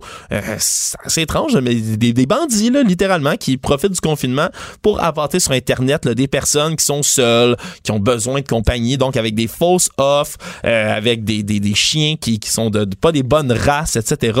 Euh, écoute, c'est, le- le- le- les arnaques, là, c'est quasiment 300 000 dollars australiens à peu près là, de, d'arnaques. Donc, tu reçois pas ton chien ou tu le reçois, tu reçois tu pas ton mais chien, pas- ouais, c'est des, des, euh, de- de- une race qui est pas la bonne. Euh, c'est, c'est parce que en- avec les restrictions de tes déplacements, habituellement, lorsque tu achètes un chien, tu peux aller directement chez l'éleveur. C'est des pitbulls qui t'envoient. Non, fun, mais ils parlent surtout aux autres de cavoodle et de bulldog, euh, entre autres. C'est des, c'est des pangolins déguisés en chien.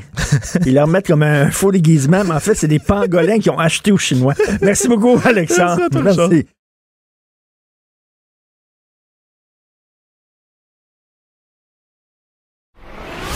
rejoindre en studio, Studio à commercial cube.radio. Appelez ou textez 187 Cube Radio.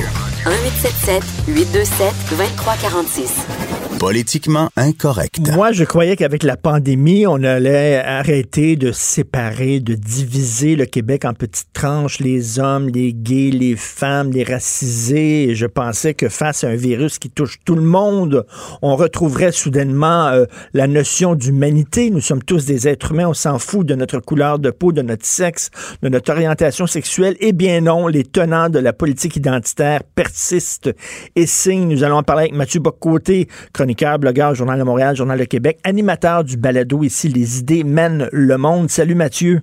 Bonjour. Alors là, tu parles, écoute, d'un un- un partisan de Dominique Anglade. Lui est noir, elle est noire, donc je l'aime parce qu'elle est noire, comme moi. Ouais. Alors c'est Eddie King qui est un qui est un humoriste qui est, qui est un, un peu connu, je dirais. Euh, Peut-être le sera-t-il davantage, qu'en sais-je. Mais pour l'instant, euh, c'est une figure qui existe dans le milieu de l'humour au Québec et qui a fait une vidéo assez fascinante où euh, peut- postée sur Facebook où il nous disait, eh bien, la- la- exactement. euh, je- pourquoi voterais-je pour Dominique Anglade? Parce que je suis euh, parce qu'elle est noire, je suis noir. Elle est de ma communauté. C'est ma communauté, donc je l'appuie. Euh, en plus, on a le choix entre euh, la corruption, c'est les libéraux, ou la xénophobie, c'est la CAQ. Mais je préfère la corruption à la xénophobie, donc je- j'embrasse euh, Dominique Anglade. Et là, il y a plusieurs éléments là-dedans qui m'ont fait sauter dans les airs. Le premier, c'est que Eddie King est un Français d'origine congolaise, arrivé au Québec en 1995 et qui dit que la communauté haïtienne est sa communauté. Là, il y a quelque chose qui m'échappe à travers tout ça. Euh, et ce qu'on en comprend, c'est que sa communauté, il ne, la- il ne la définit pas en matière culturelle, historique, euh, politique, pour lui, elle est raciale. Donc, il dit, je, je ma communauté, c'est ma couleur de peau. Euh, un appel au vote racial, moi, je trouve ça quand même assez singulier. Dire, je vote pour quelqu'un à cause de sa couleur de peau, il doit bien avoir un mot pour, et je vote pas pour l'autre parce qu'il n'a pas la, la, bonne couleur de peau, il doit avoir un mot pour parler de ça. Ben oui. deux, deuxième élément, il nous dit par ailleurs, et ça c'est assez, c'est assez amusant, euh, je, je l'ai évoqué, je vote contre la, la, la CAQ parce qu'elle est xénophobe. Mais là, faut, je, je, dois essayer de comprendre. Euh, il accuse les autres de xénophobie parce qu'il plaide pour la laïcité, pour une meilleure maîtrise de l'immigration et tout ça, alors que lui, je le redis, motive son vote non pas en fonction des idées, non pas en fonction du projet politique, mais en fonction de la couleur de, de la peau de la candidate. Mmh. Alors, dans cet univers, bon, comment ne pas y voir par ailleurs, soit dit en passant, dans cette espèce de racialisation des comportements euh, et de l'imaginaire, un signe encore une fois de l'américanisation de notre société. Moi, ça me fascine. Ben oui de réduction à la race, qui est, la pathologie terrible des États-Unis, eh bien ça, euh, on cherche à l'importer ici. Dernier élément qui m'a sur le sur le je préfère la corruption à la à la xénophobie, ça fait penser au slogan qui était dans, euh, partagé dans le West Island pendant un temps, Better crooks than separatists. Hein?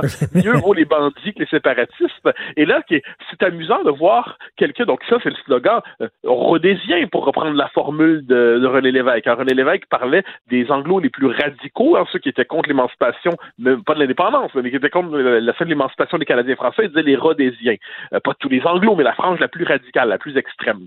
Eh bien, moi, ça m'amuse que quelqu'un qui se réclame, en plus de la mémoire de Patrice Lumumba, le héros de l'indépendance congolaise, qui arrive ici, qui prend la pose du colonisé, euh, de la victime de la méchante majorité blanche, mais qui, pour parler de la nation québécoise, adopte le langage du colonisateur. Il ben a, oui. euh, alors, on est dans une espèce de, de, de, de, confusion intellectuelle qui dissimule finalement bien mal une, un simple appel au vote ethnique, au euh. vote racial. Comment ne pas, devant cela, être désemparé? Ben oui, mais écoute, mais tu as tout à fait raison là, sur l'histoire de Lumumba.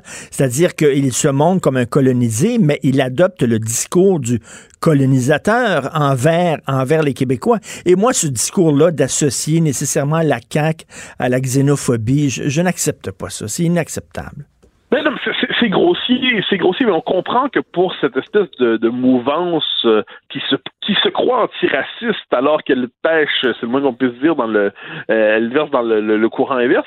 Euh, ce courant-là, pour toute affirmation du, peuple québécois, le rappel de notre existence collective, l'importance du fait qu'il y a une majorité historique francophone ici à laquelle on, on peut s'intégrer pour participer à une, histoire qui est, qui est, sur quatre siècles et ainsi de suite, puis qui doit se poursuivre, qui est ouverte à tous ceux qui veulent l'embrasser. Pour, il y a une forme de xénophobisation, on me pardonnera le mot, euh, du nationalisme même le plus minimal. Alors là, autrement dit, nationalisme égale xénophobie, euh, eh bien bon, si on est dans cette logique-là, c'est l'existence même du peuple québécois qui fait problème.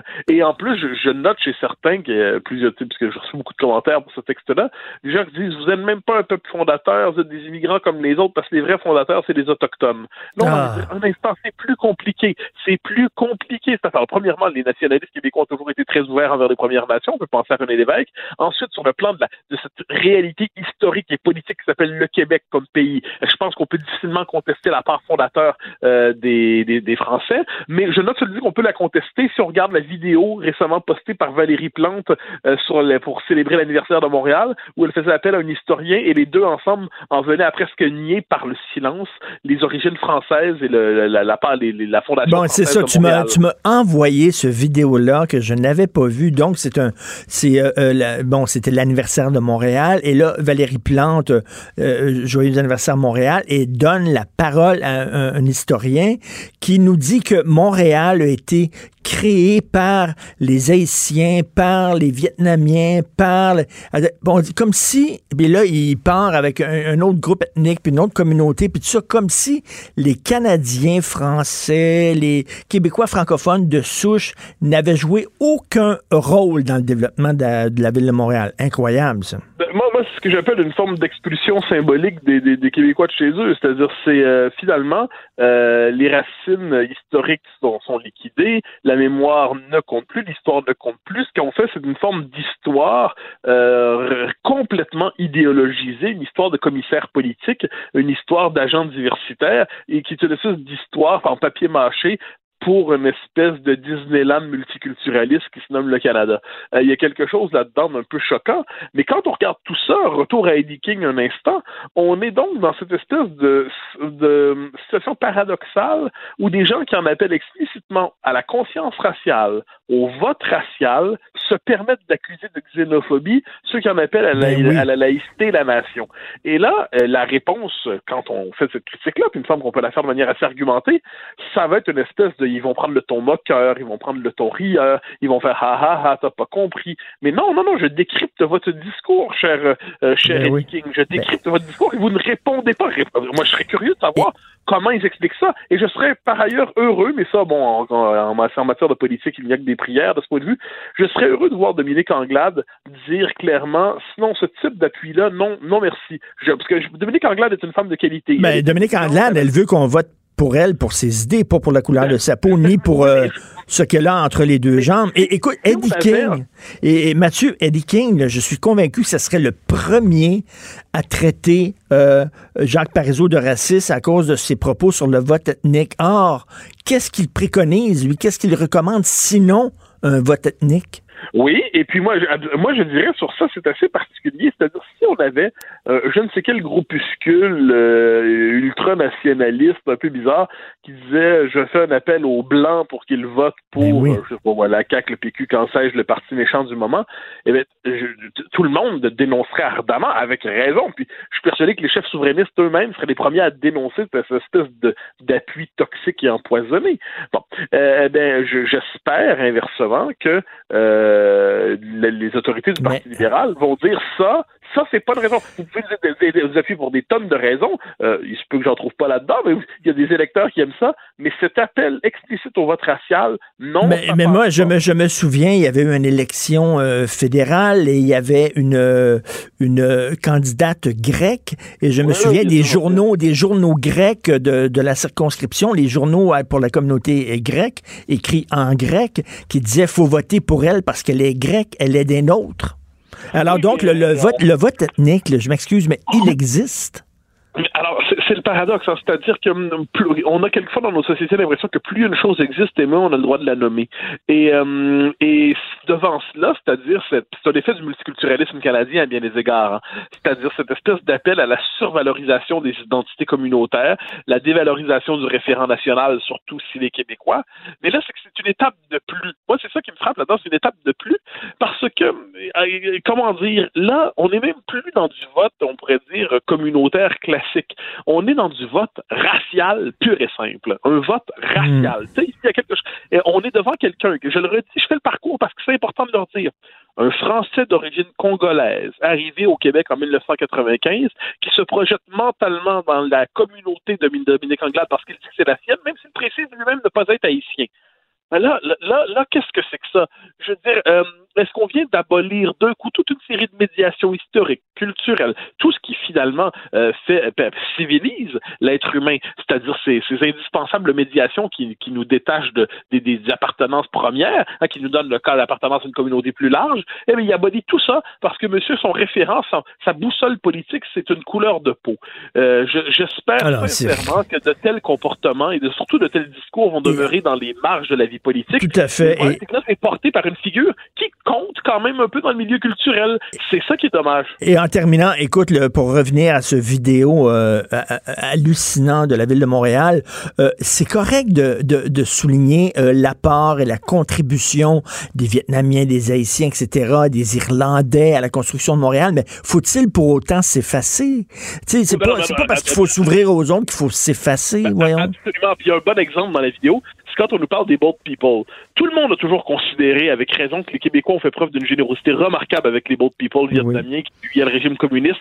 Très, très bien. D'ailleurs, on parle d'un régime tyrannique. On oublie de dire qu'il était communiste, mais bon, très dans la vidéo, donc très bien. Eh bien, quand ils nous présentent la vidéo, ils disent grâce à un programme du gouvernement fédéral et avec l'aide des associations de droits des immigrants à Montréal. Oups, encore une fois, on fait disparaître la générosité remarquable des Québécois là-dedans. Incroyable. Elle est gommée. C'est Ottawa plus les, plus les associations issues des immigrants qui, euh, qui sont véritablement porteuses de cette générosité. Les Québécois sont encore, euh, le, Québec francophone, tout ça, oups, éclipsé encore une fois. Mais, mais absolument rien contre la mention euh, de la diversité des origines, la question n'est pas là. Mais il y a quand même un tronc commun dans cette histoire. Et l'idée, en ce moment, on dirait que c'est comme abolir ce tronc commun. Et on voit, on voit que Valérie Plante, finalement, elle est très, très près de Justin Trudeau. Elle rêve d'un pays post-national. Ah ben oui, mais son, son pays post-national, c'est Montréal.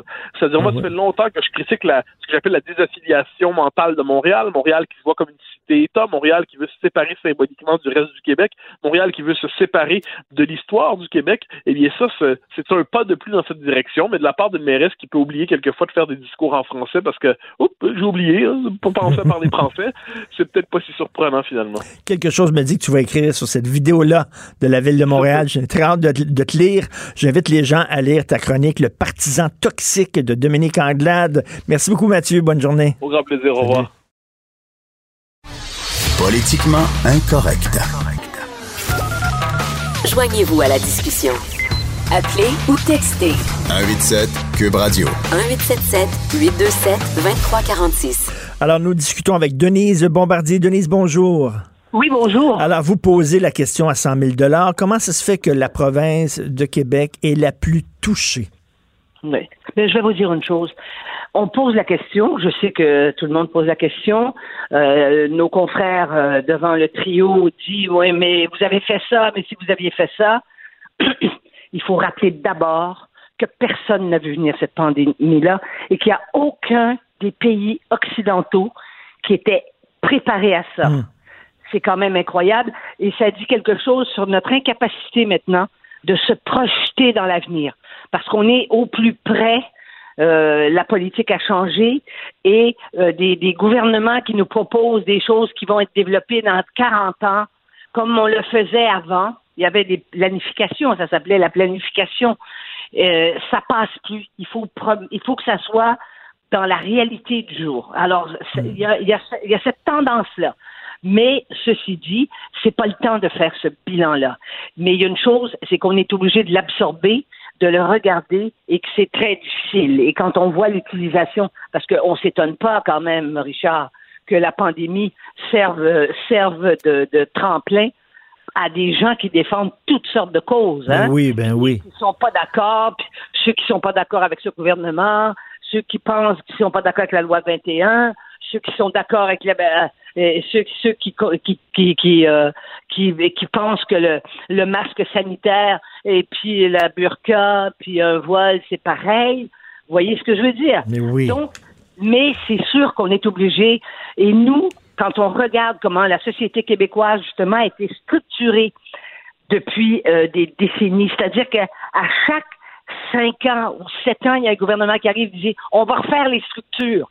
Avez-vous beaucoup entendu parler de gouvernements qui nous ont dit dans les dans les dans les années euh, passées, on va changer le contenu des choses?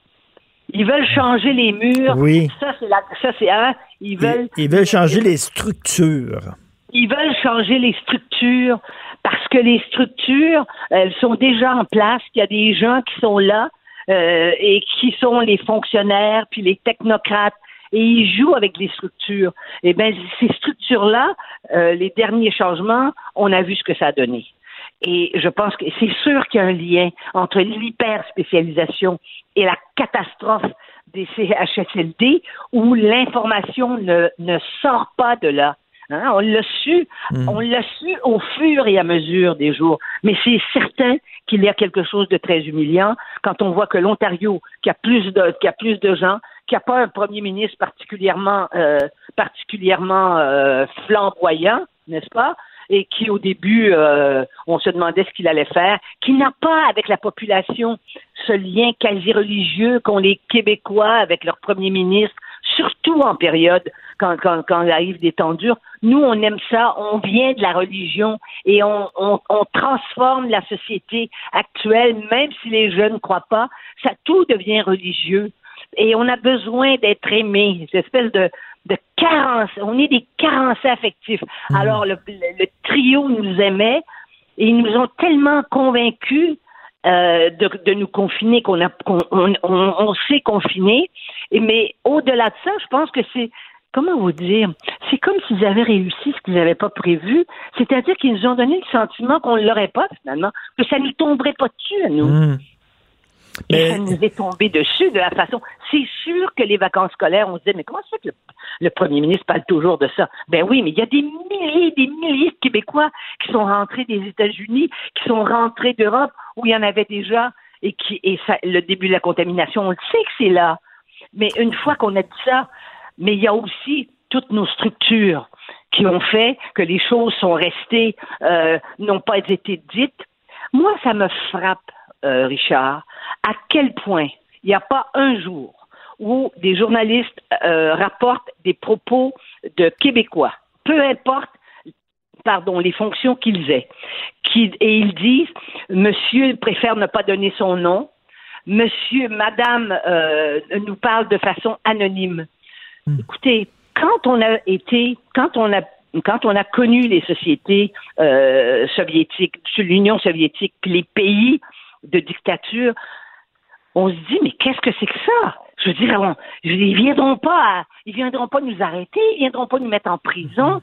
Eh bien, il y a une sorte d'omerta, euh, j'allais dire subtile, mais ça ça va pas ensemble. Puis en même temps, Non, non, mais dans le milieu de la santé, là, je lisais, là, je lisais un préposé aux bénéficiaires là, qui a écrit sur sa page Facebook, qui dit il y a vraiment un omerta qui existe Ouais. dans le milieu de la santé où les travailleurs de la santé se font dire tu n'as pas le droit de dire vraiment ce qui se passe sur le terrain. Il faut être solidaire du gouvernement et si tu- ce que tu vois sur le terrain vient en contradiction avec le gouvernement, eh bien ne parle pas. Oui, mais c'est pas vous que je vais apprendre, qui se font dire aussi par le représentant syndical Oui.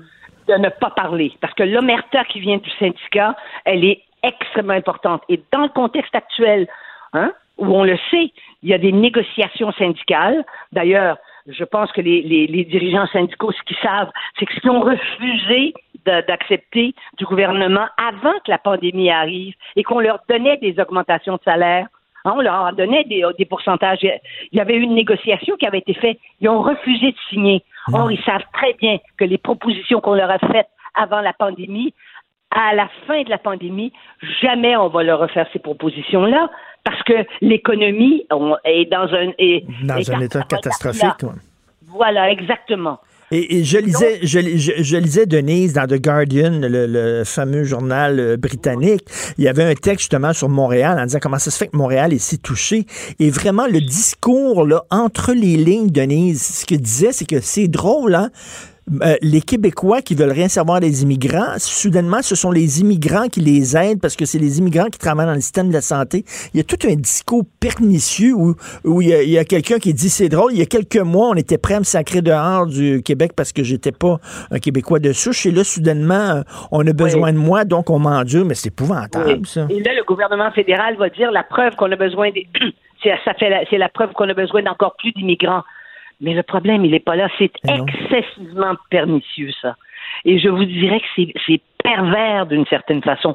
C'est vrai que, c'est vrai qu'on par- que, que les, qu'il y, a, qu'il y a beaucoup de, de, de gens qui est première génération hein, qui se retrouvent parce que c'était les plus bas salaires. Il y a Mm. toute la question aussi. C'est, c'est, les, c'est les jobs que les Québécois voulaient pas faire. On le voit bien là, à l'heure actuelle. Je lisais justement dans, dans le journal de Montréal ce matin, les jeunes là, Québécois qui, qui essaient d'aller planter des fraises puis qui trouvent ça dur puis qu'après une journée, Mais ils ont trop oui. mal au dos. Ce sont, ce sont, oui, mais parce que, alors il y a toute une remise en question qu'on- qui, qui devrait être faite, mais qui, à mon avis, ne se fera pas.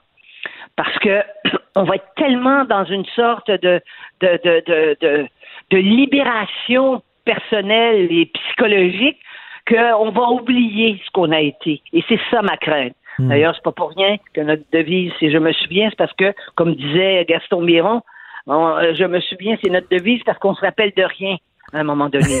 Tout à Il va fait. falloir tirer la leçon de ça. Mais c'est vrai que c'est humiliant, je vous le dis. Et quand on lit les papiers, ils nous disent, ben oui, et parce qu'ils laissent entendre aussi que c'est parce qu'on est, que c'est les de, Ben French. oui. C'est Ben oui. sûr que le French le, le Québec ba- bashing, c'est ça. C'est sûr qu'il y a, qu'il y a cette idée que les Québécois sont pas comme nous, sont pas comme Et- nous autres, sont et- pas efficaces comme nous. Et en parenthèse, vous disiez, là, on se souvient de rien, là. Euh, je veux rien dire, là. Michel Rossignol, René Claude, Monique Mercure, qui sont mortes les trois. Et je suis convaincu, là, si on demandait à des gens de 20, 30 ans, c'est qui Michel Rossignol, René Claude, Monique Mercure, ils n'ont aucune idée. Pourquoi? Parce qu'on les voit, pas- on les voyait pas à la télévision, on les entendait pas à la radio. On a un problème de transmission de notre culture au Québec. C'est vrai. Et ça, à cet égard, moi qui connais bien les États-Unis, assez bien les États-Unis, je peux vous dire que les Américains Oui. sont très fidèles à Oui. leurs vieux. On le voit, moi, euh, dans la région en, en- en Floride, là, dans les, les grands casinos, là, le, le- euh, le Hard Rock Casino, qui est un des grands casinos des États-Unis, tu vois passer tous les crooners d'avant et ils remplissent les salles tout le temps. Ils ont, ils ont le, ça, ils, ils ont le culte des, des, des- et puis ça s'est transmis de génération à génération. Mais vous avez Alors- parfaitement raison, parfaitement raison là-dessus. Merci beaucoup, Denise. OK, Merci, merci. bonne À- au semaine. revoir, je vous Denise. Bombardier, je vous embrasse. Richard Martineau. Politiquement incorrect. Cube Radio. À qui serait le plus grand premier ministre du Québec? On se pose la question. On va participer à un quiz. Tiens, le tournoi des premiers ministres, animé par Antoine Robitaille. Antoine, c'est quoi le tournoi des premiers ministres? Ben, On veut trouver le premier ministre le plus populaire de l'histoire du Québec. Euh, tu sais, en fin de semaine, il y a eu euh, le sondage de Léger sur euh, la popularité des euh, Ben oui. politiciens au Québec. Puis euh, François Legault a battu tous les records, un record de 20 ans. Il a même battu Lucien Bouchard, qui pendant la crise du verglas. Donc, euh, euh, on s'est dit euh, donc ce serait bien de revenir sur l'histoire. Moi, je- tu sais que je fais des voyages dans le temps ces temps-ci. Oui, ben oui. Excellent texte, d'ailleurs, que tu, que tu ponds. J'ai fait sept textes sur le référendum de 80. puis Eh, j'en D'ailleurs, je, je suis super jaloux. Tu as interviewé Denis Arcand. Oui, c'est ça. Denis Arcan, euh, Lise Bissonnette qui avait écrit un éditorial qui avait déclenché Oui, vraiment le mouvement des Yvettes alors qu'elle-même était souverainiste. Mais en tout cas, c'est ça a été bien intéressant. Puis euh, on s'est dit que fallait continuer ce, ce voyage dans le temps, mais là de façon euh, différente. Alors le tournoi des premiers ministres, ça va être euh, à chaque jour, on va présenter un duel de premiers ministres, puis euh, les gens vont voter. Comme toi, tu vas voter à la fin de cette chronique, mon cher Richard. OK, mais là, tu, euh, tu nous donnes, euh, avec différents animateurs, tu nous donnes le choix entre deux premiers ministres. Oui, c'est ça. Puis vu que c'est un tournoi, tu sais, des- souvent en première ronde, là, Richard, il y a, euh, euh, mettons, en tennis, là, t'as as Federer qui joue contre un joueur moins connu puis plus poche. Alors, il y a ça aussi, là. On- nous, on veut arriver avec avec une espèce à la fin avec avec une finale enlevante avec deux premiers ministres Mais, très mais- forts. mais là, tu me demandes, là, OK, là, euh, aujourd'hui, tu me demandes de choisir entre René Lévesque et Pierre-Marc Johnson. S'il vous plaît, c'est facile, là. Sais, C'est pour ça que je t'ai averti. Mais oui. Ça fait un peu Federer contre, euh, je sais pas, moi, je, je connais pas les joueurs de tennis euh, pas forts, là. Euh, ou, ou mettons euh, euh, les, les, les, euh, les champions de la Coupe Stanley contre l'équipe le plus poche. Ben Mais oui. Aujourd'hui, René Lévesque contre Pierre-Marc Johnson. Mais On y a- y vous a-tu- de- de- on peut-tu vraiment débattre de ça, là? Ouais, hein. Il y a vraiment Ben, pas c'est la de- question de- qu'on s'est posée, mais comme je te dis, on veut arriver Mais- à mais- une sorte de, de, de, de, de grand, de choc des titans à la fin. Mais oui, je comprends. Mais cela dit, on peut en discuter, toi et moi. Le René Lévesque, quand même, là, c'est certain qu'avec le temps, on l'a magnifié. On Ouais. a oublié la fin de la carrière de René Lévesque où il était aigri. euh, même le PQ voulait plus rien savoir de lui. Tu sais, on a tendance à dire, ah, il était fantastique, mais il, il a commis plusieurs erreurs, René Lévesque aussi. On a tendance à le défier, là. Oui, mais c'est quand même un très, très grand premier ministre. Oui. Euh, écoute, et puis un ministre euh, qui a été marquant dans le, le gouvernement, le sage de la Révolution tranquille, euh, ça a été le ministre des Ressources, euh, des Richesses naturelles de 61 à 66. Puis c'est c'est sous lui là, que l'idée de la nationalisation de l'électricité euh, a, a gagné en popularité. Puis il a réussi à l'imposer à son euh, à son cabinet, au cabinet des, des ministres de Le Sage. Donc il y a plusieurs, tu sais. Plusieurs Mm. réalisations à son actif quand même, même si tu, comme tu as raison, il n'y a, personne de parfait, mais il y a quand même des... Mais, mais donne-moi donne-moi une grande réalisation de Pierre-Marc Johnson. Bon, écoute, Pierre-Marc Johnson a quand même un parcours impressionnant. L'homme est avocat et médecin, donc euh, deux professions extrêmement importantes dans notre société. Il a aussi été ministre du Travail et de la main-d'œuvre. Comme ministre du Travail, il a mené le, combat pour faire adopter la loi anti-scab, anti-briseur de grève. Ça a été un ministre des consommateurs aussi, euh, brièvement, ministre des Affaires sociales, ministre de la Justice. Mhm. Euh, ministre des Affaires intergouvernementales canadiennes. Donc, tu sais, il, a fait quand même beaucoup de choses. Mais écoute, il a été premier ministre du 3 octobre 85 au 12 décembre 85.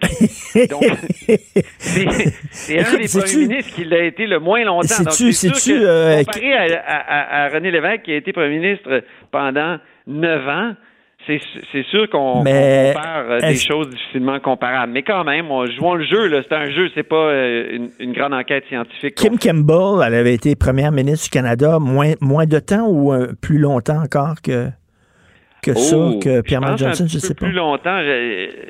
vraiment, Johnson, c'est son petit trois mois. Là, ben oui. Alors là, tu me demandes de choisir entre René Lévesque et Pierre-Marc Johnson. Je choisis ben Pierre-Marc Johnson. Non, choisi Pierre-Marc Johnson. Oui, donc René Lévesque, c'est fini. Il est, annulé, là, il ne se, rendra pas jusqu'en. Ben non, je choisis René Lévesque, bien sûr. Non, mais là, je demande aux gens d'aller voter sur nos médias sociaux. Donc, euh, on a, on va installer là, des, des, des, des, endroits pour voter, les fameux sondages de Facebook puis de Twitter notamment, euh, de Cube Radio. Il va y avoir le choix entre les deux. Donc, euh, on, pourra voter, tu pourras voter pour Pierre-Marc. Non, non, pour René Lévesque quand même, même si j'aime bien M. Johnson.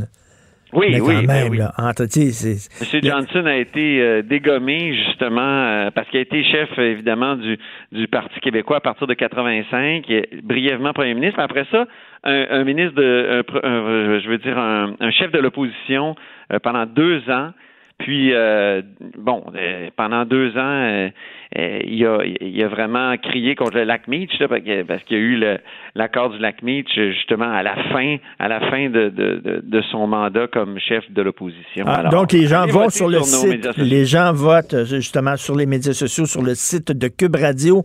Et on lit, bien sûr, tes textes Voyage dans le temps sur l'histoire du Québec. Merci beaucoup, Antoine. Merci beaucoup. Salut. Merci. Salut. Jonathan, comment ça va? Kim Campbell a été euh, premier ministre juste un tantinet plus longtemps. Je vérifiais ça vrai, du 25 juin au 4 novembre 93. C'est un genre de quatre mois et demi, elle. Elle est comme zappée ben raide dans l'histoire. est-ce que tu dis aux gens, mettons, est-ce qu'il y a déjà eu une femme qui dirige le Canada? Ils vont te dire non. Oui, il y en a eu une, Kim Campbell. Ouais. En tout cas, Jean Charest peut-être encore. Jean Charest s'en souvient, lui. Après moi, il s'en souvient pas payé. Comment ça va? Et ça va bien, ça va bien. Je, ça, je disais à Achille euh, euh, en t'attendant, j'avais sous-estimé le plaisir d'avoir une fin de semaine de deux jours. Ah, c'est ça faisait comme deux mois que moi je travaillais la fin de semaine pour euh, la TV. Fait que là, mhm. j'ai travaillé samedi toute la journée, mais j'ai eu mon dimanche, lundi. Il a fait beau, c'était le fun. faire du plein air, des projets. Ah non, non, je suis vraiment content. Non, non, écoute, ça, ça fait du bien, là, vraiment à l'âme. C'est un bon monsieur. Hey, qu'est-ce que t'en penses, toi, d'un un, comédien noir qui dit Moi, je vais voter Dominique euh, Andelane parce qu'il est noir, puis moi, je suis noir. Fait que, entre noirs, il faut s'appuyer.